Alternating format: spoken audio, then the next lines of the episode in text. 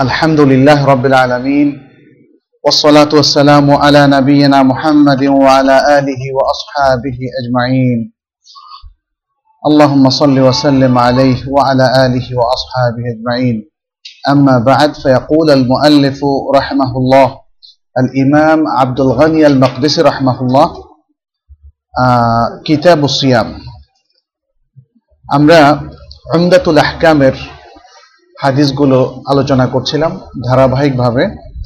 আজকে যে হাদিসগুলো আমরা আলোচনা করব সেটি হচ্ছে কিতাব সিয়াম। আমদাতুল আহকাম সম্পর্কে আমরা সকলে জানি যে এখানে চারশো উনিশ বা বিশটি হাদিস রয়েছে, যেগুলো সহি বুখারি এবং মুসলিম থেকে সংকলিত হয়েছে এবং বিভিন্ন গুরুত্বপূর্ণ বিষয়ের উপর এই হাদিসগুলো সংকলন করে সেগুলো বিভিন্ন কিতাব বা অধ্যায় ভাগ করা হয়েছে। আজকে যে হাদিসগুলো আমরা পাঠ করব, সেটি হচ্ছে কিতাব সিয়াম থেকে। আসিয়াম এবং আসৌম দুটো শব্দ। বাংলায় আমরা বলি রোজা। সিয়াম সৌম একই মূল শব্দ থেকে এগুলো উৎপত্তি হয়েছে দুটো শব্দের। সোয়াদ ওয়াউমিম সৌমুন কুতিবা আলাইকুম সিয়াম কামা কুতিবা আলাল্লাদিনা যে তোমাদের উপর রোজা ফরজ করা হয়েছে, যেভাবে তোমাদের পূর্ববর্তীদের উপর রোজা ফরজ করা হয়েছে। লা তাত্তাকুর যাতে তোমরা তাকওয়া অর্জন করতে পারো। এখানে সিয়াম শব্দটা ইউজ করা হয়েছে। আর সাউম শব্দটা আপনারা হাদিসের মধ্যে দেখবেন যে প্রচুর ইউজ করা হয়েছে। তাহলে সওম এবং সিয়াম, এটা আরবি দুটো শব্দ, মূল একই অক্ষর, এর অর্থ হচ্ছে আল ইমসাক বিরত থাকা। ফার্সি ভাষায় রোজা শব্দের অর্থ কিন্তু বিরত থাকা। শাব্দিক তর্জমা। যাই হোক, বাংলার বিরত থাকাকে আমরা আমরা মানে রোজার অর্থ বিরত থাকা বলি না। এটা হচ্ছে শাব্দিক অর্থ। কারণ এই শাব্দিক অর্থের সাথে শরীয়তের অর্থের একটা মিল আছে। শরীয়তে সিয়াম, সওম বা রোজা কাকে বলা হয়?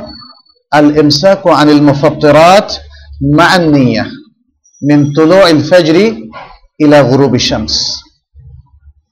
মুফাত্তেরাত, অর্থাৎ যেগুলো রোজা ভঙ্গ করে।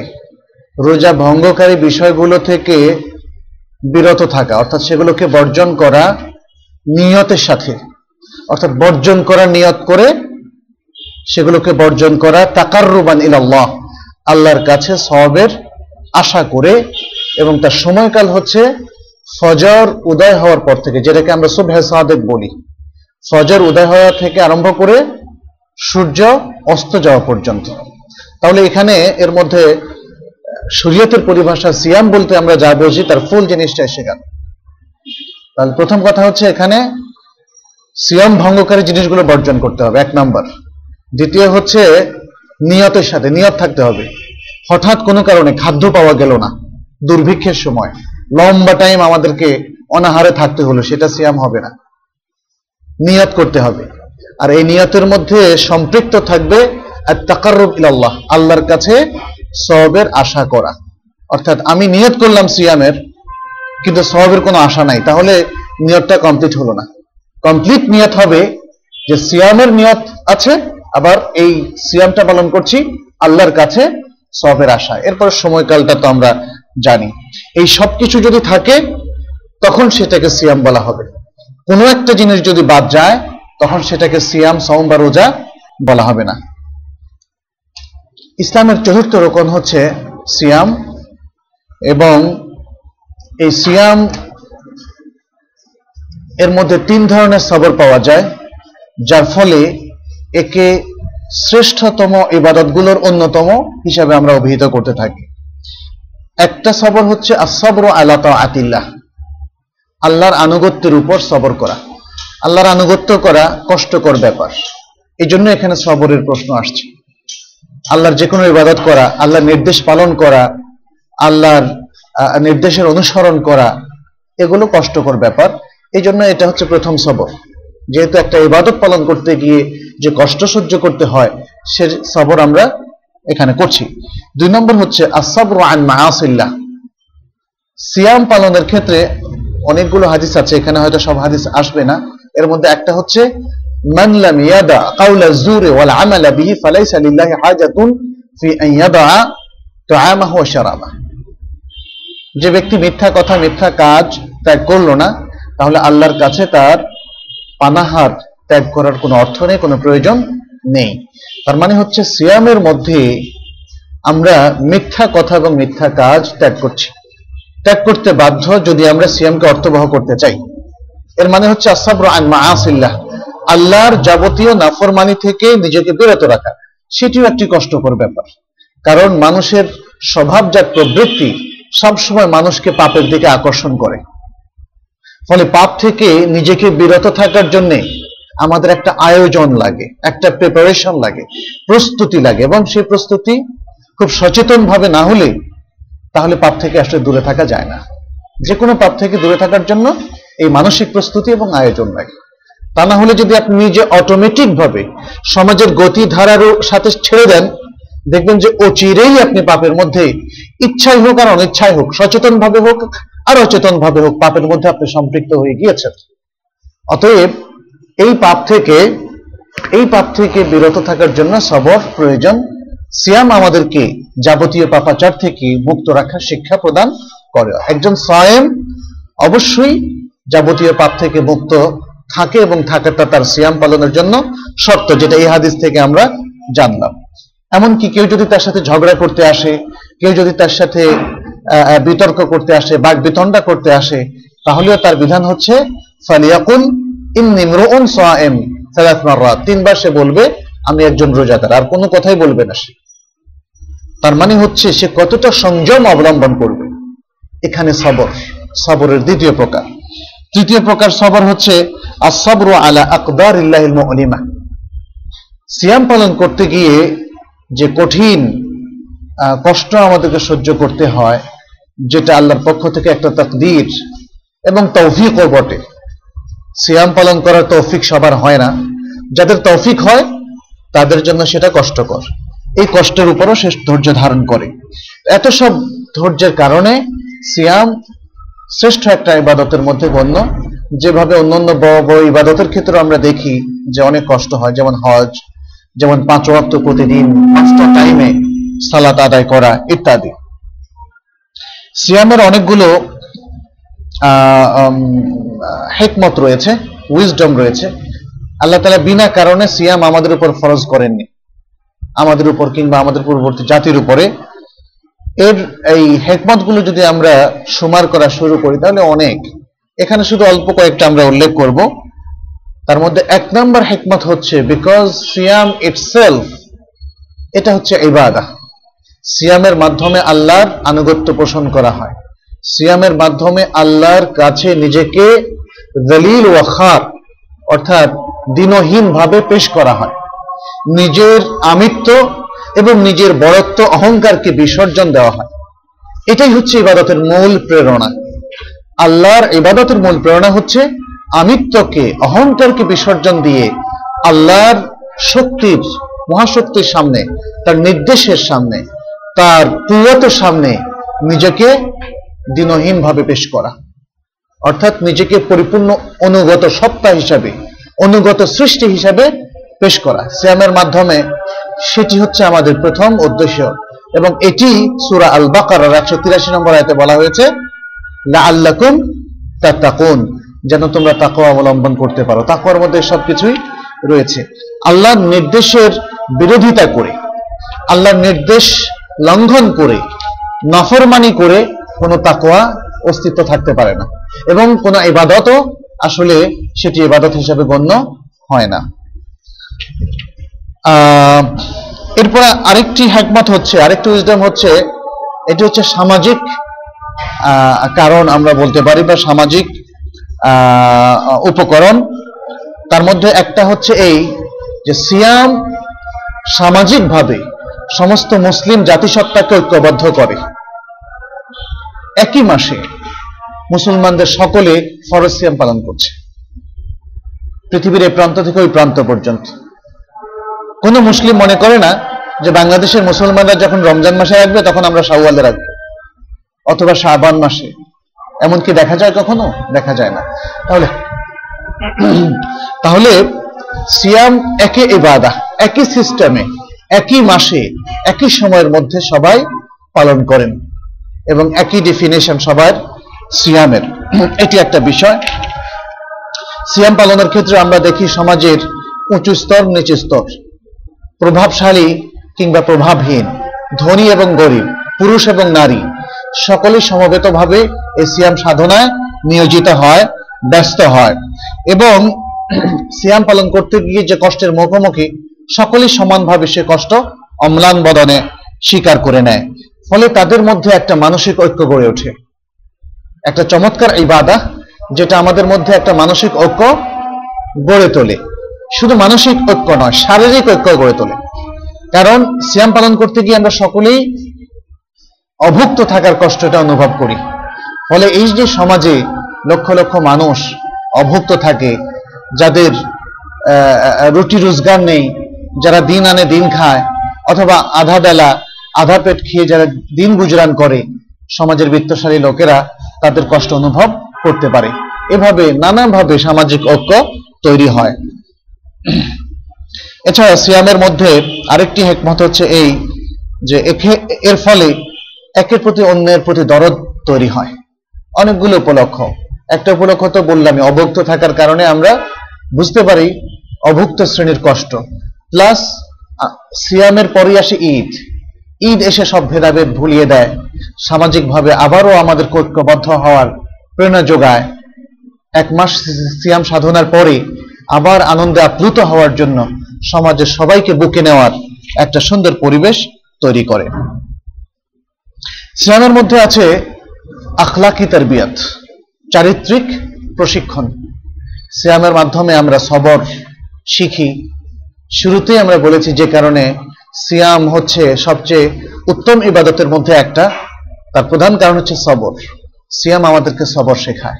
আজকে মুসলিম বিশ্বের মধ্যে যে আখলাকের সবচেয়ে ঘাটতি আমরা দেখি এবং ত্রুটি আমরা দেখি, অভাব, অনুপস্থিতি আমরা দেখি, সেটা সবরের। একজন লোক ধনী হতে চায়, খুব দ্রুত ধনী হতে চায়, সবর তার সহ্য হয় না। একজন লোক ইসলাম প্রতিষ্ঠা করতে চায়, খুব দ্রুত করে ফেলতে চায়, যেভাবেই হোক, তাড়াহুড়ো করে, সবর তার সহ্য হয় না। একজন লোক জ্ঞান অনুসন্ধান করতে চায়, আরবি শিখতে চায়, কোরআন শিখতে চায় দুই মাসে যদি শেখা যায় ভালো, এরপর থেকে আর আগ্রহ থাকে না। যে কোনো কোর্সে আমরা দেখেছি যে প্রথমে শুরু হয় চল্লিশ, পঞ্চাশ জন দিয়ে, এরপর থাকে তিন চারজন হালাকা শুরু হয় মাসা আল্লাহ বেশ অনেক লোকজন নিয়ে। কিন্তু হালাকা ধারাবাহিকভাবে যদি দশ, পনেরো, বিশটা হালাকা ধারাবাহিক চলে, এরপর শেষে লোক সংখ্যা কমে যায়। এটার কারণ কি? সবর নাই। সবর নাই। আজকে দেখেন, আমাদের ব্যক্তি জীবনে হোক আর পারিবারিক জীবনেই হোক সবরের অনুপস্থিতির কারণেই কিন্তু সমস্যাগুলো ঘটছে। ইভেন আমাদের দেশের সামাজিক রাজনৈতিক প্রেক্ষাপটেও সবরের অনুপস্থিতির কারণেই বিশাল বিশাল প্রবলেমগুলো ঘটছে। স্বামী স্ত্রীর একের প্রতি অন্যের সবর নেই। কেউ কারও প্রত্যেকের ইগোকে তার মানে কি বলে ইগো দ্বারা পরিচালিত হয়। ইগোটাকে তার উত্তোলন করতে হবে, সেটাকে দমানো যাবে না। দমানোটাই কিন্তু সবর। অতএব সওম আমাদেরকে সেই আখলাকি তারবিয়ত আমাদেরকে শেখায়। কীভাবে সবর করতে হবে কষ্টের মধ্যে? কীভাবে একটা লোক যখন গালিগালাজ করে, অথবা হত্যা করতে আসে, কিংবা আঘাত করতে আসে, তাকে বলতে হবে, ইন্নি মৃন সএম আমি রোজাদার, আমি সওম পালনকারী, আমি আর এসবের মধ্যে নেই। এভাবে যদি জীবনে প্রত্যেকটা ক্ষেত্রে সবরকে আমরা এই সিয়াম থেকে শিক্ষা নিয়ে পালন করতে পারি, তাহলে আখলাকি ভাবে এই মুসলিম জাতি নানাভাবে তার অনেক ক্ষেত্রে সে সাফল্য অর্জন করবে। এভাবে সিয়াম আমাদেরকে আরও অনেক আখলাকি তার এর মধ্যে আরেকটা হচ্ছে এরাদা এটা হচ্ছে আমরা যেটাকে উইল ফোর্স বলি, উইল ফোর্স, শক্তিশালী ইচ্ছা, আল আজিমা ওল এরাদা সিয়াম সঠিকভাবে পালন করার জন্য একটা উইল ফোর্সের প্রয়োজন। আজকে মুসলিম ঘরের সন্তানদের দেখবেন যে অনেকে সিয়াম পালন করছে না। এখন তো প্রকাশ্যেই হোটেলগুলো খোলা থাকে, খায়, ধূমপান করে, নানাভাবে সিয়ামের মর্যাদাকে তারা ক্ষুণ্ণ করে, সিয়ামের হরমতকে তারা নষ্ট করে। তার মানে হচ্ছে এই সমস্ত মুসলিম সন্তানদের উইল ফোর্স নেই এর আদা এবং আজিমত নেই, আল্লাহর দিনের উপর থাকার ইস্তেকামত এই জন্য তারা হারিয়েছে। আমাদের আজকে মুসলিম ইয়ুথদের, আমরা যারা ইসলাম পালন করছি, তাদের এই উইল ফোর্সটা খুব প্রয়োজন। আমি সততার উপর আছি, থাকব। শেষ নিঃশ্বাস পর্যন্ত। সালাদ ঠিক মতো আদায় করা শুরু করেছি, তওবা করেছি, আগে যা হয়েছে, আর সালাদ কখনো আমার মিস হবে না। সাউন্ড কখনো মিস হবে না। কোরআন এর বিধান অনুযায়ী আমি চলছি, এর থেকে বিচ্যুত হব না। সুন্না অনুযায়ী আমার সমস্ত কার্যক্রম চলবে, ইবাদত এবং মামেলাত এর থেকে বিচ্যুত হব না। এই সব কিছুর জন্য উইল ফোর্স প্রয়োজন। আপনি যখন উইল ফোর্স হারাবেন, তখন পরিবেশ দ্রুত আপনাকে চেঞ্জ করে ফেলবে। বেদাতি পরিবেশে বেদাত করতে ইচ্ছে করবে, পাপের পরিবেশে পাপে সম্পৃক্ত হতে ইচ্ছে করবে, এটা কিন্তু এরাদা এবং আজিমতের দুর্বলতার লক্ষণ উইল ফোর্স না থাকার লক্ষণ। সিয়াম আমাদেরকে সেই উইল ফোর্স তৈরি করে। এর হেকমতের মধ্যে যদি আমরা আরও দেখি, তাহলে চিকিৎসা এবং স্বাস্থ্যগত দিক থেকেও এর অনেক উপকারিতা রয়েছে। আল্লাহ তাআলা যখন কোনো ইবাদত দেন, তখন দেখবেন যে তার মধ্যে মাল্টিপল বেনিফিট আছে। নানা ধরনের কল্যাণ। তবে স্বাস্থ্যগত কল্যাণের জন্য সিয়াম আমরা পালন করি না। কিন্তু আল্লাহ তাআলার এটা একটা বোনাস। আল্লাহ তাআলার পক্ষ থেকে একটা বোনাস রাহমত, তৌফিক বেনিফিট উপকার, কল্যাণ, যে তিনি একটা ইবাদত পালন করার সাথে সাথে আমার দেহ, মন, সত্তা, সবকিছুকেই পরিষ্কার, পরিচ্ছন্ন, শক্তিশালী করে দেন। আলহামদুলিল্লাহ। সিয়াম হচ্ছে সেদিক থেকে, স্বাস্থ্যগত দিক থেকেও এটি আমাদের পাকস্থলীকে আরও সজীব করে, শক্তিশালী করে এবং আমাদের আরও নানাবিধ রোগের জন্য উপশম হিসাবে কাজ করে। তো এগুলো অল্প কিছু আমরা উল্লেখ করলাম, যেহেতু সিয়ামের আলোচনা আমাদের সামনে গুরুত্বপূর্ণ। বেশ কয়েকটি হাদিসের মাধ্যমে আসছে। এবং এই আলোচনাগুলো যদিও আমাদের কম বেশি জানা, কিন্তু আলোচনাগুলো যখন আমরা রিপিট করি, তখন আমরা উদ্বুদ্ধ হই, প্রত্যেক অনুপ্রাণিত হই। যারা আলোচনা করি তারা অনুপ্রাণিত হই, যারা শোনেন তারা অনুপ্রাণিত হন, কারণ এটার মধ্যে রয়েছে উপদেশ।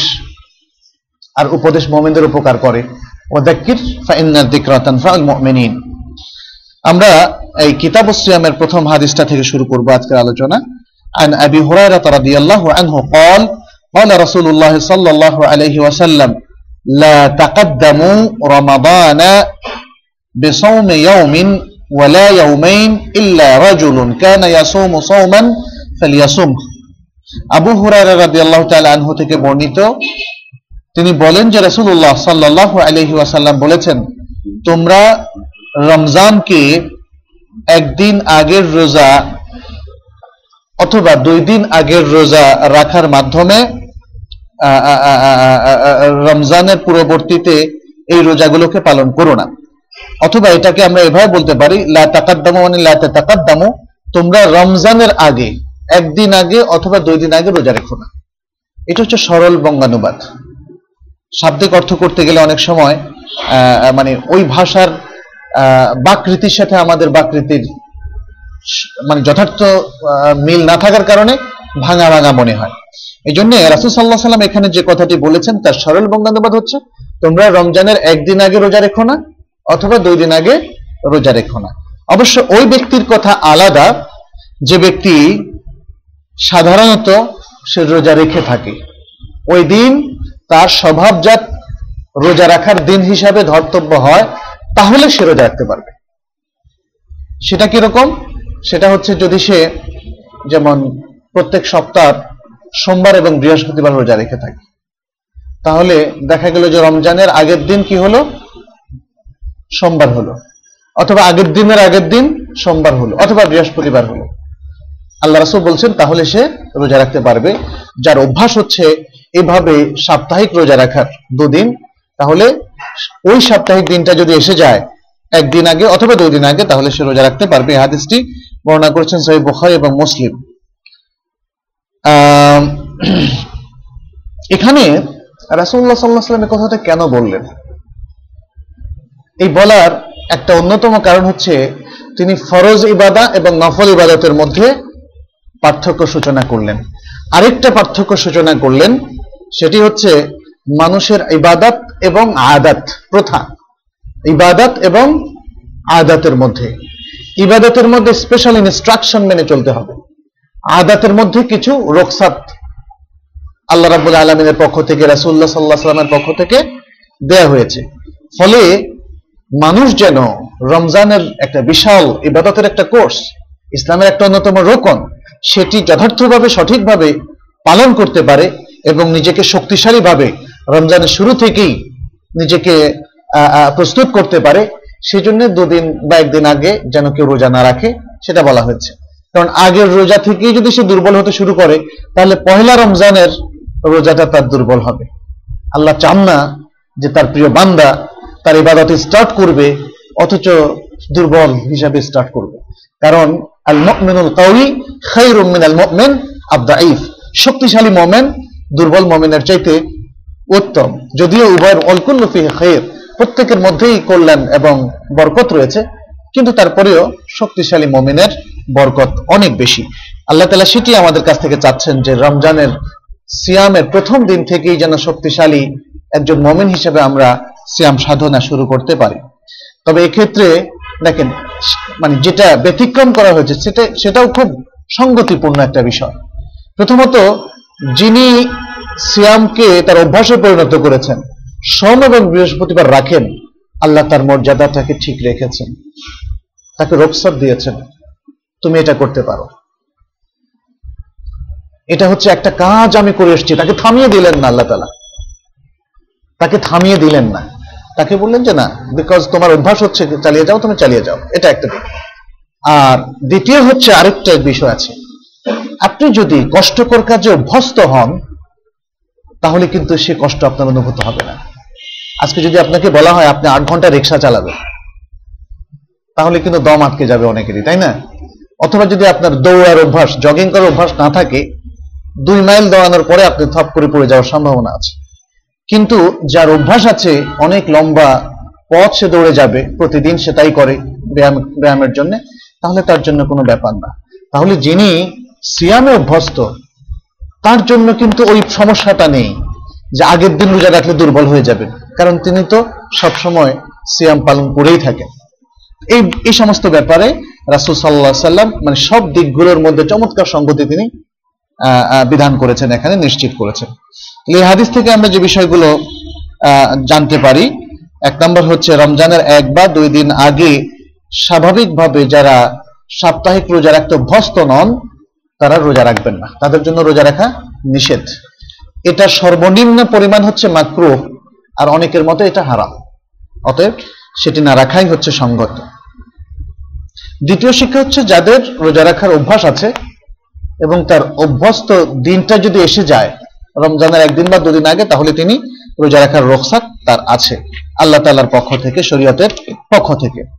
তৃতীয় যে বিষয়টা আমরা জানলাম, সেটি হচ্ছে ফরজ ইবাদত এবং নফল ইবাদতের মধ্যে পার্থক্য নফল ইবাদতের মাধ্যমে ফরজের মধ্যে কোনো ঘাটতি সা- করা যাবে না প্রয়োজনে নফলটা আপনি ছাড়বেন ফরজটাকে পারফেক্টলি আদায় করার জন্য ব্যাস এই তিনটা শিক্ষা আমরা এখানে পাই এরপরে হাদিসটা হচ্ছে আন আব্দুল্লাহ ইবনে উমর রাদিয়াল্লাহু আনহুমা قال سمعت رسول الله صلى الله عليه وسلم يقول إذا رأيتموه فصوموا وإذا رأيتموه فأفطروا فإن غم عليكم فاقدروا له রাওয়াহুল বুখারী ও মুসলিম আব্দুল্লাহ ইবনে উমর রাদিয়াল্লাহু তাআলা আনহুমা থেকে বর্ণিত তিনি বলেন যে আমি রাসূলুল্লাহ সাল্লাল্লাহু আলাইহি সাল্লামকে বলতে শুনেছি যখন তোমরা চাঁদ দেখবে তখন তোমরা সিয়াম পালন করবে সওম পালন করবে ফাসুমু এখানে সওম থেকে এসেছে সুমু ওয়া ইযা রাআইতুমুহু ফাআফতিরু যখন তোমরা চাঁদ দেখবে তখন তোমরা ইফতার করবে ইফতার বলতে রোজা ভাঙবে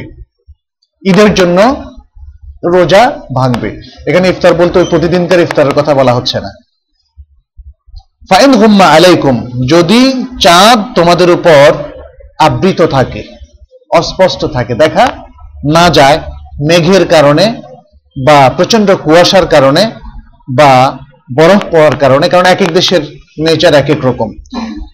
যে কারণেই হোক, চাঁদটা যদি দেখা না যায় ফকদুরুল্লাহ তাহলে তোমরা সেটা মানে নির্ধারণ করে নেবে। নির্ধারণ করে নেবে, কথাটা এখানে অস্পষ্ট। এজন্য এই অস্পষ্ট কথাটার উপর ভিত্তি করে আমাদের ইখতলাফ আছে, আমরা একটু পরে সেটা বর্ণনা করছি। তবে অন্য রেওয়ায়তে স্পষ্ট করে এসছে ফাইন গুম্মা আলাইকুম ফাআকমিলু ইদ্দাত শাবানা 30 ইয়াওমান। যদি তোমাদের উপর চাঁদটা স্পষ্ট থাকে, তাহলে তোমরা শাবান মাসের গণনাকে 30 দিন হিসাবে পরিপূর্ণ করে নাও। ফলে ওই হাদিসটা হচ্ছে স্পষ্ট বর্ণনা, এই হাদিসের বর্ণনা। তারপরেও এই হাদিসে যেহেতু ফাকদুরুলাহ চাঁদটার ব্যাপারটা তোমরা একটা হিসাব কষে নাও। হ্যাঁ এটা যেহেতু বলা হলো কেউ মনে করেছেন যে চাঁদটার ব্যাপারে হিসাব কষে নাও, অর্থাৎ শাবান মাসকে এখানে কমপ্লিট করে দাও। তাহলে পরের দিন কি হবে? রমাদান। আর যেহেতু আমরা একটু আগে আরেকটা হাদিস, ব্যাখ্যামূলক হাদিস বলেছি, অধিকাংশ আমার বক্তব্য হচ্ছে তাই তারা বলছেন যে না, তোমরা চাঁদ ঠিক আছে বলে হিসাব করে নাও, কারণ এখনও শাবান মাস শেষ হয়নি। অতএব নিশ- নিশ্চিতভাবে এটা বলা যাবে না যে শাবান মাস শেষ হয়েছে। যেহেতু চাঁদটা দেখা যায়নি, চাঁদ দেখা যাওয়ার আগে অন্য কোনো মাস সাব্যস্ত করা যায় না। অরিজিনাল যদি উঠেও থাকে, কিন্তু আমরা কেউ জানতে পারলাম না। জনপদের দেশের কেউ জানতে পারল না। ফলে ইয়াকিন হচ্ছে কি যে আগামী দিন শ্রাবণ মাসের হবে। সেই হিসাবে শ্রাবণ মাসকে পরিপূর্ণ করে নাও। এই অর্থটা অধিকাংশ ওলামারা করেছেন। হাদিসটাকে এই দ্বিতীয় অর্থেই আমরা যদি ধরি এবং সে অর্থেই আসলে মহাকে ওলামারা এটাকে সাব্যস্ত করেছেন। যে। না রমজান মাস না শাবান মাসকে। মানে শাবান মাসের ত্রিশ দিন পরিপূর্ণ করবে পরের দিন রোজা রাখবে না। যে এটা রোজার ব্যাপারে। জি। এই হাদিসের মধ্যে মানে যে দ্বিতীয় অর্থটা আমরা গ্রহণ করেছি, এই দ্বিতীয় অর্থের আলোকে শরীয়তের একটা মূলনীতি তৈরি হয়েছে। মূলনীতিটা হলো যে শরীয়তের আহকাম এটা আসল, আসলের উপরে, প্রকৃত মূলনীতির উপর প্রতিষ্ঠিত। অথবা অন্য কথায় বলতে পারি, শরীয়তের যে কোনো বিধান ইয়াকিনের উপর প্রতিষ্ঠিত। শরীয়তের যে কোনো বিধান ইয়াকিনের উপর প্রতিষ্ঠিত। আজকে আমরা চাঁদ দেখিনি। আজকে উনত্রিশে সায়বান শেষ হলো। আগামীকালকে কিসের ভিত্তিতে আমরা বলব যে রমাদান? বরং আগামীকাল রমাদানের ফার্স্ট দিন হওয়ার সম্ভাবনা আছে। না হওয়ার সম্ভাবনাও আছে। তাহলে সেটা হলো একটা সম্ভাবনা। এই সম্ভাবনাটাকে দূর করে, নিশ্চিত হওয়ার জন্য আমাদেরকে চাঁদ দেখতে হবে। এটা হচ্ছে শরীয়তের বিধান। অন্তত পক্ষে মুসলমানদের কেউ না কেউ যদি চাঁদ দেখেন, তখন বলা যাবে যে আগামীকাল প্রথম রমাদান। তা না হলে ইয়াকিনটা কি? আসল, এটাকে বলা হয় আসল বারাতুল আসল। বারাতুল আসল মানে হচ্ছে মানে মূল বিষয়টাকে, মূল বিষয়টা এখন শ্রাবণ মাস চলছে। শ্রাবণ মাস চলে চলে চলে চলে যদি ত্রিশ দিন শেষ হয়, তখন আমি নিশ্চিত হলাম পরের দিন রমাদান। উনত্রিশ তারিখটা শেষ হওয়ার পরে ত্রিশ তারিখটা আমার কাছে দুটো সম্ভাবনা। এই দুটো সম্ভাবনার ক্ষেত্রে আসলটাকে আমার ধরে নিতে হবে। আসলটা কি? যেমন ধরেন, আমি দাবি করলাম যে আমার আমার কাছ থেকে কেউ টাকা পাবে না। কেউ একজন দাবি করল যে সে টাকা পাবে। এখন টাকা না পাওয়াটাই কিন্তু আসল। কারণ মানুষ অবস্থার পরিপ্রেক্ষিতে একজন আরেকজন থেকে টাকা নেয়। অতএব সেটা একটা আরোপিত বিষয়, প্রয়োজনের বিষয়। প্রয়োজন যখন থাকে, তখন অন্যর কাছ থেকে ধার নেয়। তা না হলে ধার করে না। তাহলে আসলটা হচ্ছে ধার না করা। তাহলে আমি, আমার দাবিটা হচ্ছে মূলের উপর প্রতিষ্ঠিত। আরেকজনের দাবিটা হচ্ছে আরোপিত। ফলে তিনি যদি প্রমাণ পেশ করতে পারেন, তাহলে তার তার ধর্তব্য হবে। অন্যথায় প্রমাণ ছাড়া আমারটাই ধর্তব্য হবে। কারণ আমি আছি ইয়াকিনের উপরে, আসল। আসল অবস্থাটা হচ্ছে ইয়াকিনের উপরে থাকে সব সময় এই আসল অবস্থার ব্যতিক্রম কিছু যদি আমরা প্রতিষ্ঠিত করতে চাই, তাহলে প্রমাণ লাগবে, কারণ প্রমাণটা ইয়াকিনের ফায়দা দেয়। প্রমাণটা ইয়াকিনের ফায়দা দেয়। এজন্য কোনো আসল অবস্থাকে বাদ দিয়ে নতুন কোনো অবস্থার দাবি প্রতিষ্ঠিত করতে গেলে ইয়াকিন লাগবে, কারণ আসল অবস্থাটা ইয়াকিনের উপর প্রতিষ্ঠিত। একজন লোকের, যেমন ধরুন, অজু আছে।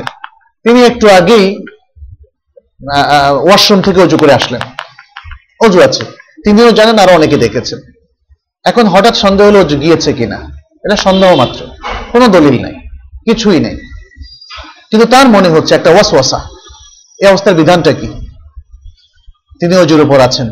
যদিও তার অজু টুটে যায়, কিন্তু তার কাছে যেহেতু প্রমাণ নাই, তার মানে তিনি ইয়াকিনের উপর থাকবেন। অজুর উপর থাকাটাই তার আসল অবস্থা।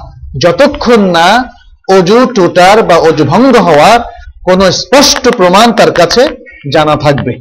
তার আগ পর্যন্ত তার আসল অবস্থা হচ্ছে অজুর উপর থাকা। অতএব মাঝখানে যত সন্দেহ আসুক, এই ইয়াকিনটা তার নষ্ট হবে না। ইয়াকিনটা নষ্ট হবে তখন, যখন কোনো প্রমাণ তার উপর থাকবে। একজন লোক বাথরুমে টয়লেট সেরে আসলো, অজু করল না। তার আসল অবস্থাটা কি হবে? অজু না থাকা। তার আস- আসল অবস্থা হচ্ছে অজু না থাকা। হঠাৎ তার মনে হলো, আমার তো মনে হয় যেন অজু আছে। তাহলে তার অজু কি থাকবে? থাকবে না। কারণ তার আসল অবস্থা হচ্ছে অজু না থাকা। যেহেতু একটু আগে উনি টয়লেট থেকে এসছেন, ও আর তিনি অজু করেননি। যতক্ষণ না অজু করার তার প্রমাণ প্রতিষ্ঠিত হবে, ততক্ষণ পর্যন্ত তিনি তার ওই আসল অবস্থায় থাকবেন। এখানে সেটাই বলা হচ্ছে যে শরীয়ত, যেমন এখানে শাবান মাস, রমজান মাসের ক্ষেত্রে একই কথা বলেছে। যে উনত্রিশ দিনের পরে লাস্ট দিনটা, যেহেতু আরবি মাস হতে পারে, রাসুল সাল্লাহ সাল্লাম দেখিয়েছেন, তিনি এভাবে দেখিয়েছিলেন আশাহরু হাকাদা হাকাদা হাকাদা, তিনবার। আবার তৃতীয়বারে তিনি একটা আঙ্গুল তিনি ই করলেন আর কি, ভাঙলেন, তার মানে হচ্ছে উনত্রিশ দিন। তার মানে আরবি মাস উনত্রিশ দিন অথবা ত্রিশ দিন। তাহলে ত্রিশতম দিনটা আমাদের সন্দেহের মধ্যে পড়ে। চাঁদ দেখা সাপেক্ষে সেটা প্রমাণিত হবে, চাঁদ দেখা না দেখা সাপেক্ষে সেটি সম্ভাবনাময় হবে, কিন্তু আমাদেরকে থাকতে হবে কিসের উপরে? আসলের উপরে। তাই না? এই বিষয়গুলো জানা থাকলে শরীয়তের অনেক বিধান কিন্তু সহজেই আমরা খুঁজে নিতে পারব এবং আমাদের বুঝে আসবে। এবং দেখবেন যে ওলামারা যখন ফতোয়া দেন এবং ওলামারা যখন কোনো সমাধান পেশ করেন তাদের ইজতিহাদের আলোকে, তখন এই মূল নীতিগুলোর উপর একটা চমৎকার সঙ্গতি তারা বিধান করেন। তারা হঠাৎ করে তার মনে হয় বলে কোনো ফতোয়া দেন না। এক্ষেত্রে আমাদের অনেক তরুণদের কিছু সমস্যা হয়। আজকাল যারা অল্প কিছু জ্ঞান অর্জন করেই মানে একটা সিদ্ধান্তে চলে যায় খুব দ্রুত। শরীয়তের অনেক মূলনীতি তাদের বোঝা হয় না, জানা হয় না, পড়া হয় না। খুব দ্রুত তারা সিদ্ধান্তে চলে যায়। আবার খুব দ্রুত তারা এক একজনের উপরে বক্তব্য দেওয়া শুরু করে, না, উনি ঠিক না। না, উনি তো ভুল। উনি সঠিক বলেননি। এটা খুবই ডেঞ্জারাস একটা বিষয়। এটা শুধু মানে সাধারণ লোক নয়। এটা তলেবুল আলেম যারা সিকার অফ নলেজ তাদেরও খুব সাবধান থাকতে হবে। এলেম একটা আমানা। এলেম একটা আমানা। সে এলেমকে নিয়ে মানে গেম খেলা, এটা ঠিক না। তাহলে খিয়ানতের সম্ভাবনা হয়ে যাবে বেশি। আমরা যদি আল্লাহর ওয়াস্তে এলেমকে তালাশ করে থাকি, তাহলে এলেমের প্রয়োগটা আল্লাহর ওয়াস্তে হতে হবে। আল্লাহকে খুশি করার জন্য। হতে হবে এলেমকে উপলক্ষ করে যদি আমরা পরস্পর বাগবিতণ্ডা একে অন্যের মর্যাদা হানিতে লিপ্ত হই তাহলে মুসলিম উম্মার জন্য এটা বড় দুর্ভাগ্যজনক। তরুণদের এই ব্যাপারে সাবধান থাকতে হবে। আমাদের সালাফে সালেহীন, আলহামদুলিল্লাহ, তারা আমাদেরকে শিক্ষা দিয়েছেন। তারা আমাদেরকে শিক্ষা দিয়েছেন আল্লাহর ওয়াস্তে কাজ করার জন্য। এলেমটাকে আল্লাহর ওয়াস্তে প্রয়োগ করার জন্য। কারও বিরুদ্ধে আমাদের জেদ থাকা ঠিক না, কারও পক্ষে বিশেষ পক্ষপাতিতাও ঠিক না। এখানে মাউদুয়াইয়া অর্থাৎ নিরপেক্ষতা থাকতে হবে। আপনি যদি পক্ষপাতিত্ব করেন, তাহলে একমাত্র আল্লাহ এবং রাসূলের পক্ষপাতিত্ব করতে হবে। সেটাকে আমরা মানে পক্ষপাতিত্ব শব্দটা যেটা বোঝায়, সেটা আমরা বুঝি না। আসলে আল্লাহ এবং রাসূলের নির্দেশ আমাদের পালন করতে হবে। এর অর্থই হচ্ছে আল্লাহ এবং রাসূলের পক্ষে থাকা বা তাদের পক্ষপাতিত্ব করা। কিন্তু আর কোন কাজে কোরআন, হাদিসের ব্যবহার করা আমাদের জন্য ঠিক নয়। আর তাড়াহুড়ো করা ঠিক নয়। একটু সবর করতে হবে। আলেমদের সাথে পরামর্শ করে সিদ্ধান্তে আসতে হবে। অনেক সময় এটা হতে পারে, আমি বিশ্বাস করি যে আমাদের অনেক তরুণ ভাইদের হয়তো আমার থেকে অনেক কিছু বিষয় ভালো জানা থাকতে পারে। এটা অসম্ভব নয়। এটা অসম্ভব নয়। কিন্তু তারপরেও জিনিসগুলো ডিসকাস করার একটা সুন্দর আদব কায়দা আমাদের সালাফে সালেহীন সাহাবাই কেরাম আমাদেরকে শিক্ষা দিয়েছেন। সে আলোকেই আমাদের সবকিছু হওয়া উচিত। এখানে একটা মাসআলার কথা আমরা বলেছি যে যেখানে ইখতলাফ আছে, যে শাবানের ত্রিশ দিন, ত্রিশতম দিন রোজা রাখা যাবে কিনা। প্রথম কথা হচ্ছে যে, এটা তো রমজানের একদিন আগে হবে। সেখানে একটা নিষিদ্ধতা কিন্তু আছে। আর আরেকটা বিষয় হচ্ছে, শাবানের শেষ দিন, অর্থাৎ ত্রিশতম দিন যদি মেঘলা থাকে, চাঁদ দেখা না যায়, তাহলে আরেকটা বিষয় এখানে আরোপিত হলো যে সেদিন অস্পষ্ট একটা দিন, মেঘলা দিন। আর হাদিসের ভাষ্য হচ্ছে এই দিন শ্রাবণ মাসকে পরিপূর্ণ করা রোজা না রাখা। তাহলে এই দিন রোজা না রাখার দুটো দলিল আমরা পেয়ে গেলাম। একটা হচ্ছে রমজানের একদিন বা দুদিন আগে রোজা না রাখার নির্দেশ, আর আরেকটা হচ্ছে এই দিনকে শ্রাবণের ত্রিশতম দিন হিসাবে নির্ধারণ করা। তার মানে কি? রমজানের হিসাবে রোজা না রাখা। রমজানের হিসাবে রোজা না রাখা। তারপরেও ওলামাদের মধ্যে ওই হাদিসের ব্যাখ্যা নিয়ে যে হাদিসটা আমরা এখন পড়লাম, সে হাদিসের ব্যাখ্যা নিয়ে তাদের দুটো মত হয়েছে। একদল বলেন যে ফক দুরুলা যখন আকাশ তোমাদের উপর মেঘলা হবে ফক দুরুলা তার মানে তারা অর্থ করেছেন ফাদাইয়াকু লাহু শাবান ফাদাইয়াকু আলা শাবান শাবান মাসটাকে সংকীর্ণ করে ফেলো কারণ কদর শব্দটা সংকীর্ণ করার অর্থে ব্যবহৃত হয়। যেটা সূরা আল ফজরের মধ্যে আপনারা পাবেন। ফাকাদার আলাইহে রিজকা, ফাকাদার আলাইহে রিজকা। অতঃপর আল্লাহ তাআলা তার রিজিককে সংকীর্ণ করে দেন আর সে বলে রব্বি আহানান। আমার রব আমাকে অপমানিত করেছেন, আল্লাহকে ব্লেম করা শুরু করে। যখন আল্লাহ তাআলা তার রিজিককে সংকীর্ণ করে দেন। যাই হোক, এখানে দলিল হচ্ছে কি? কাদারা শব্দটা এসছে সংকীর্ণ করার অর্থে। তাহলে এখানে ফকদরু লাহু অর্থ ফকদরু আলা শাবান মাসটাকে শাবান মানে শাবান মাসটাকে সংকীর্ণ করে দাও। অর্থাৎ এখানেই শেষ করে দাও। তার মানে পরবর্তী দিন হবে কি? রামাদান। তাদের দৃষ্টিতে এই দিন রোজা রাখাটা ফরজ। এটা হচ্ছে ইমাম আহমদ রাহমাহুল্লাহর একটা অভিমত। এবং সাহাবাদের মধ্য থেকে আবু হুরায়রা, ইবনে ওমর আয়েশা, আসমা, তাদের কাছ থেকেও এরকম বর্ণনা এসেছে। তারা বলেছেন, এভাবে কথা আসেনি। এরকম একটা বর্ণনা তাদের কাছ থেকে আছে। আচ্ছা আর জমহুর ওলামা যাদের মধ্যে আছেন ইমাম মালিক আবু হানিফা এবং শাফি রাহমাহুল্লাহ তারা বলেছেন যে না, এই দিন রোজা রাখা ওয়াজিব নয়। যেহেতু রমজান মাসের প্রথম দিন নয়, কারণ এটা হচ্ছে শাবান মাসের ত্রিশতম দিন। ফলে এই দিন রোজা রাখা ওয়াজিব নয়। কেউ যদি রমজান মাসের রোজা হিসাবে রাখে, তার পয়লা রমজানের রোজা হিসাবে এদিন ধর্তব্য হবে না। এটা হচ্ছে তাদের বক্তব্য।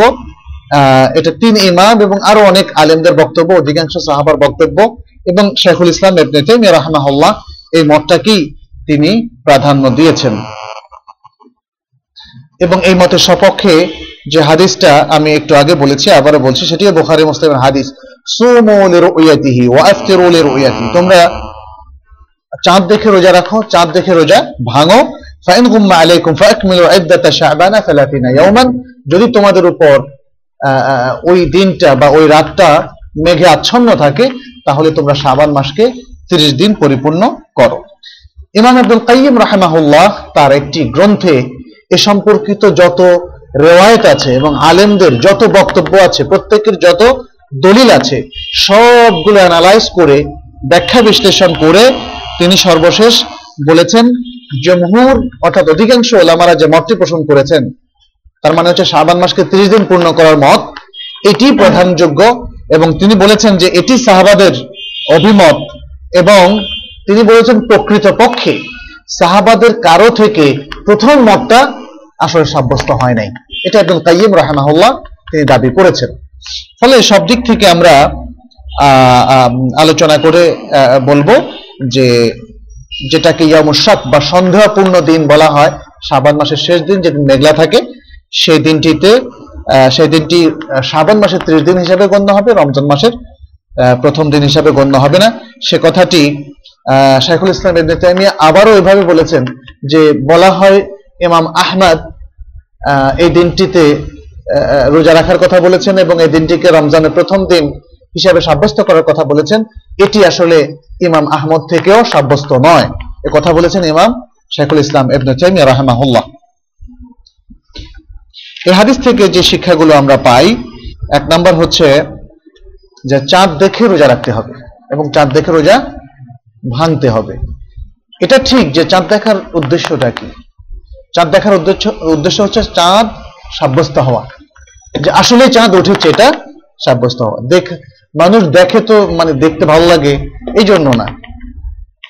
তো এইটা একটা ইল্লাত বটে। তবে এটাকে কেন্দ্র করে একদল মনে করেন যে এখন আর চাঁদ দেখার দরকার নাই, যেহেতু এখন সাইন্টিফিক ক্যালকুলেশন আছে। এখন গাণিতিক ভাবে হিসেব করে বলে দেয়া যায়, আগামী দশ বছর পরে চাঁদ কোন দিন উঠবে। হ্যাঁ?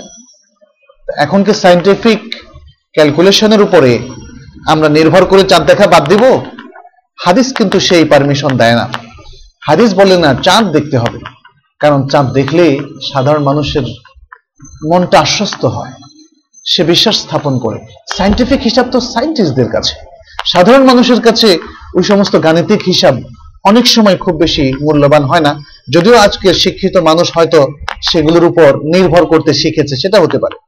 এক্ষেত্রে আমরা বলব সাইন্টিফিক ক্যালকুলেশনটা যেহেতু প্রমাণিত হয়েছে যে এটা একদম ভুল না, একদম আলতু ফালতু হিসাবও না, তাহলে এটাকে আমরা চাঁদ দেখার সাথে সহযোগী হিসাবে সম্পৃক্ত করতে পারি। এটাকে আমরা কন্ট্রাডিক্টরি করে উড়িয়ে দেব না। এটা পাশে থাকল, অসুবিধা নেই। তাই না? মানুষ বলতে পারে, এখন তো হিসেব করে বলা যায় যে কোন রিজনে কোথায় কখন চাঁদ দেখা যাবে। তাতে কোনো অসুবিধা নেই। কিন্তু কথা হচ্ছে যে চাঁদ দেখে সাব্যস্ত হওয়ার মাধ্যমেই রোজা পালনের এবং রোজা ভঙ্গ করে ঈদ পালনের সুন্নাতটা কেমন পর্যন্ত আমরা ধরে রাখব ইনশাল্লাহ এই শিক্ষাটা আমরা এই হাদিস থেকে পাল- পেলাম। দ্বিতীয় হচ্ছে চাঁদ যদি দেখা না যায় যে কোনো কারণে, বরফ পড়ার কারণে, কুয়াশার কারণে, অথবা মেঘের কারণে, তাহলে শ্রাবণ মাস হবে ত্রিশ দিন। সেটা ওই হাদিস থেকে আমরা, এবং পাশাপাশি বোখারে মুসলিম আরও দুটো হাদিস মিলালেই এই সিদ্ধান্তে আমরা আসতে পারি।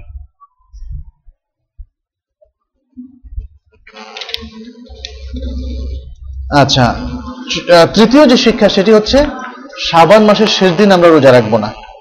সম ইয়ামুশাক সন্দেহপূর্ণ দিনে রোজা রাখব না। কারণ হলো, সন্ধ্যাপূর্ণ রোজা রাখলে অনেকে হয়তো রমজান ভেবে রাখতে পারেন। প্রথম নিষিদ্ধতা আর দ্বিতীয় নিষিদ্ধতা হচ্ছে রমজানের একদিন বা দুদিন আগে তাকে রাখতে নিষেধ করা হয়েছে। ইভেন এই দিনে রোজা রাখা অ্যাভয়েড করা উচিত। ওই ব্যক্তিও, যে ব্যক্তি সাধারণত বৃহস্পতিবার এবং সোমবারও রোজা রাখেন।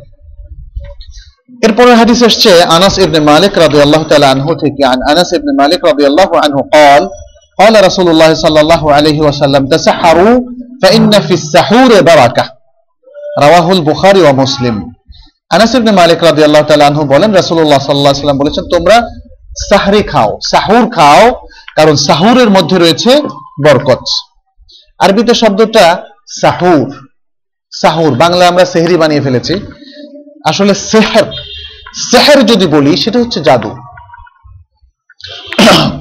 আরবিতে সেহের, আর সেহেরু শব্দটা হচ্ছে জাদু। তো যাই হোক, কীভাবে মানে শব্দটা পরিবর্তন হয়ে সেহেরি হলো সেটি আমার পুরোপুরি জানা নেই। তবে আরবিতে শব্দটা হচ্ছে সাহুর। এজন্য, কারণ অনেক শব্দ দেখুন, আমরা আরবি টার্মগুলোকে বাংলা কিছুটা চেঞ্জ করেছি, অথবা আরবি টার্ম বাদ দিয়ে ফার্সি ব্যবহার করেছি। যেমন সালাতের ক্ষেত্রে আমরা নামাজ সাওমের ক্ষেত্রে রোজা, তারপরে এরকম আরও কিছু কিছু শব্দ হয়তো আমরা, কিন্তু হজটা আবার ঠিক রেখেছি, জাকাতটা আমরা ঠিক রেখেছি। যেহেতু ও ঠিক রেখেছি, তাহলে সালাদটাও ঠিক রাখা যায়। সালাদ বলতে কি কষ্ট হয়? কষ্ট হয় না। ঠিক একই অবস্থা সাওম সিয়াম, কারণ এগুলো কোরআনের ভাষা। কোরআনের ভাষাটা মুসলমানদের অভ্যস্ত হওয়া উচিত।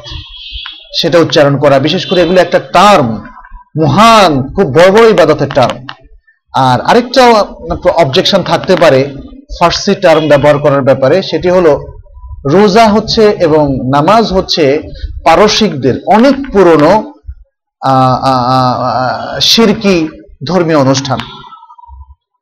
এটা আমি কয়েকজন আলেমের কাছে আমি শুনেছি। এ সম্পর্কে আমার বিশদ জানা নেই তবে তারা বলেছেন সাওম এবং রোজা পারসিকদের তিন চার হাজার পাঁচ হাজার বছর আগের প্রচলিত বিশেষ শেরকি অনুষ্ঠান। নামাজ এবং রোজা। ফলে আমরা কেন সেটাতে যাব? এটা ঠিক যে যারা এই শব্দগুলো ব্যবহার শুরু করেছেন একসময় ফার্সির খুব আধিপত্য ছিল তো এদেশে তারা কিন্তু খারাপ নিয়তে শুরু করেননি এবং সেই অনুষ্ঠানকে স্মরণ করেও শুরু করেননি এটা আমার বিশ্বাস। কিন্তু তারপরেও যেহেতু এই অনুষ্ঠানগুলোর আসলের মধ্যে তৌহিদ নাই এবং কোরআন সন্ন্যার সেই অনুষ্ঠানের অনুরূপ অনুষ্ঠানের আসল তাদের নাই, অতএব সেটা অ্যাভয়েড করে সালাত এবং সাওম রাখাটাই হচ্ছে আমাদের জন্য ভালো। ঠিক তেমনি সাহুর আমরা বলতে পারি। সাহুর কাকে বলে? সাহুর হচ্ছে আল আকলু ওয়াশুরবু ওয়াক্তাস সাহার। সাহার একটা শব্দ আছে। সাহার। সাহার শব্দটা হচ্ছে ভোর রাত। সম্ভবত আমরা সেহেরি বলি, সেটা ভুল, কিন্তু সাহারি হয়তো বলতে পারি। সাহারি বলাটা পুরোপুরি ভুল নয়, কারণ সাহারি হচ্ছে সাহার শব্দের দিকে নিসবত। অর্থাৎ সাহার বলতে শেষ রাতে যে খাবারটা খাওয়া হয়, সেটা হচ্ছে সাহারি। আর হাদিসের ভাষা সেটা হচ্ছে সাহুর।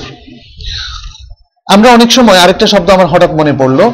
আমরা হারাম মক্কা মদিনার হারামাইন হারাম শরীফ। কিন্তু অনেক হাজিকে বলতে শুনি হেরেম শরীফ। এটা অ্যাভয়েড করা উচিত। শব্দগুলোর মানে যখন আমরা উচ্চারণ করি, ভুলটা একটু জানা থাকা দরকার। ঠিক তেমনি হেরেম শরীফ এই শব্দটা অ্যাভয়েড করা উচিত। বলতে হবে হারাম শরীফ।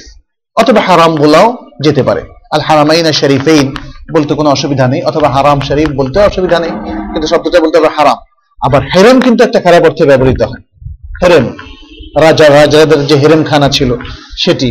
ঠিক তেমনি সেহের শব্দটা ইউজ না করে সাহার বলতে পারি অথবা সাহারি অথবা সহুর শব্দটা আমরা বলতে পারি। তো এই হাদিসের মধ্যে আমরা যেটা দেখি যে রাসুল সাল্লাহ সাল্লাম সাহুর খাওয়ার জন্য আমাদেরকে নির্দেশ দিয়েছেন। অর্থাৎ সাহারের সময়ে কিছু খাবারের জন্য আমাদেরকে নির্দেশ দিয়েছেন। এই খাবার হতে পারে একটা খেজুর অথবা কিছু খাবার অথবা রুটি কিংবা ভাত, গোশ মিলিয়ে অথবা এক গ্লাস দুধ, অর্থাৎ যার জন্য যেটা সঙ্গত, যার যার যা খেলে সে পরবর্তী দিনের জন্য শক্তি লাভ করবে, ততটুকু খাওয়া তার জন্য বৈধ। এখানে খাওয়ার কোনো হাজম, আকার আল্লাহ রাসুল সাল্লাহ সাল্লাম নির্ধারণ করে দেননি যে এক গামলা খেতে হবে। শক্তি অর্জনের জন্য সাহুর, তার মানে খুব বেশি খেতে হবে এমন জরুরি না। আর তার প্রত্যেকে তার নিয়ম অনুযায়ী খাবেন, এটা একটা। কেন খেতে বলা হয়েছে? সে কথাটা কিন্তু হাদিসে বলে দেওয়া হয়েছে। ফাইন নাফি সাহুরে বারাকা, কারণ সাহুরের মধ্যে রয়েছে বারাকা। আচ্ছা এই বারাকাতটাকে নানাভাবে ব্যাখ্যা করা যেতে পারে। প্রথম হচ্ছে যে, আপনি শেষ রাতে যখন কিছু খাবেন, তখন মানসিকভাবে আপনার মনে হবে, আমি তো কিছু খেয়েছি, ওই শক্তি কাজ করবে। খাওয়ার সাথে সাথে মানসিক শক্তিও মানুষের আসলে থাকে। আপনার মনে হবে যে আমরা আমার খিদা লাগার কথা না, আমি তো খেয়েছি। এটা একটা দিক। আর সত্যি শারীরিক ভাবেও আপনি শক্তি সামর্থ্য লাভ করবেন। ফলে রামাজানের মধ্যে আপনার যে অভুক্ত থাকার কারণে, কোরআন তেলাওয়াত করার কারণে, অন্যান্য নফল ইবাদতের কারণে আপনার যে কষ্ট হবে, সে কষ্টের মধ্যে সেটা মানে খুব বেশি অনুভূত হবে না। কারণ আপনার পেট কিছুটা হলেও ভরা থাকবে। আপনি ইফতার আর সন্ধ্যারাতে খাওয়ার পরে দীর্ঘ সময় না খাওয়ার কারণে মানে রমজানের শুরু থেকেই অভুক্ত থাকার ফলে আপনার কষ্টটা বেড়ে যাবে। হয়তো এমনও হতে পারে, এত কষ্ট হবে যে আপনি রোজা ভাঙতে বাধ্য হবেন। এই জন্য সাহুরের প্রথম বরকত হচ্ছে যে আপনাকে সারা দিন একটা স্বাভাবিক অবস্থায় রেখে সিয়াম সাধনার অন্যান্য আমলগুলো করার জন্য আপনার সহায়ক হবে, সহায়ক ভূমিকা পালন করবে। দ্বিতীয় হচ্ছে এখানে রিপিটেডলি আমাদের শ্রম পালন করতে হবে। অতএব সন্ধ্যায় এবং ভোর রাতে খাবারের মাধ্যমে প্রতিদিনের সিয়াম পালন আমাদের জন্য আর কঠিন হবে না। তৃতীয় হচ্ছে সাহুর ইটসেলফ একটা ইবাদা। সাহুর খাওয়া যেহেতু রাসুল সাল্লাম বলেছেন। রাসুল সাল্লাহ সাল্লাম যে কাজগুলো করার জন্য রেকমেন্ডেশন দিয়েছেন, নির্দেশ দিয়েছেন, সবটাই ইবাদা। সেটা নফল হোক, সেটা ফরজ হোক, ওয়াজিব হোক, যাই হোক না কেন। অতএব যেহেতু তিনি বলেছেন, তোমরা সাহারি খাও, সাহুর খাও, অতএব এটা ইবাদা। ফলে রাসুল সাল্লাহ সাল্লাম এই সাহারি খাওয়ার মাধ্যমে ইবাদত পালন হচ্ছে। রাসুল সাল্লাহ সাল্লামের আনুগত্য করা হচ্ছে, ফলে এর মাধ্যমে সওয়াব অর্জন হচ্ছে। এসব কিছুই হচ্ছে বারাকা। রাসুলের ইবাদত করা সরি রাসুলের অনুসরণ করা, আল্লাহর ইবাদত করা বারাকা, এবং এগুলোর মাধ্যমে সওয়াব অর্জন করা বারাকা। আরেকটি বারাকাত হচ্ছে সাহার হচ্ছে শেষ রাত, রাতের শেষ প্রহর, এবং সাহারের টাইমটা পরবর্তী একটা হাদিস আসবে, এটা হচ্ছে ফজরের আগ পর্যন্ত, আগ মুহূর্ত পর্যন্ত, অর্থাৎ রাতের একদম শেষ ভাগ। যিনি রাতের শেষ ভাগে উঠবেন, তিনি সাহুর খাওয়ার ইবাদত পালন করবেন, পাশাপাশি তিনি ফজরের জন্য প্রস্তুত হবেন। এটা আরেকটা বারাকা।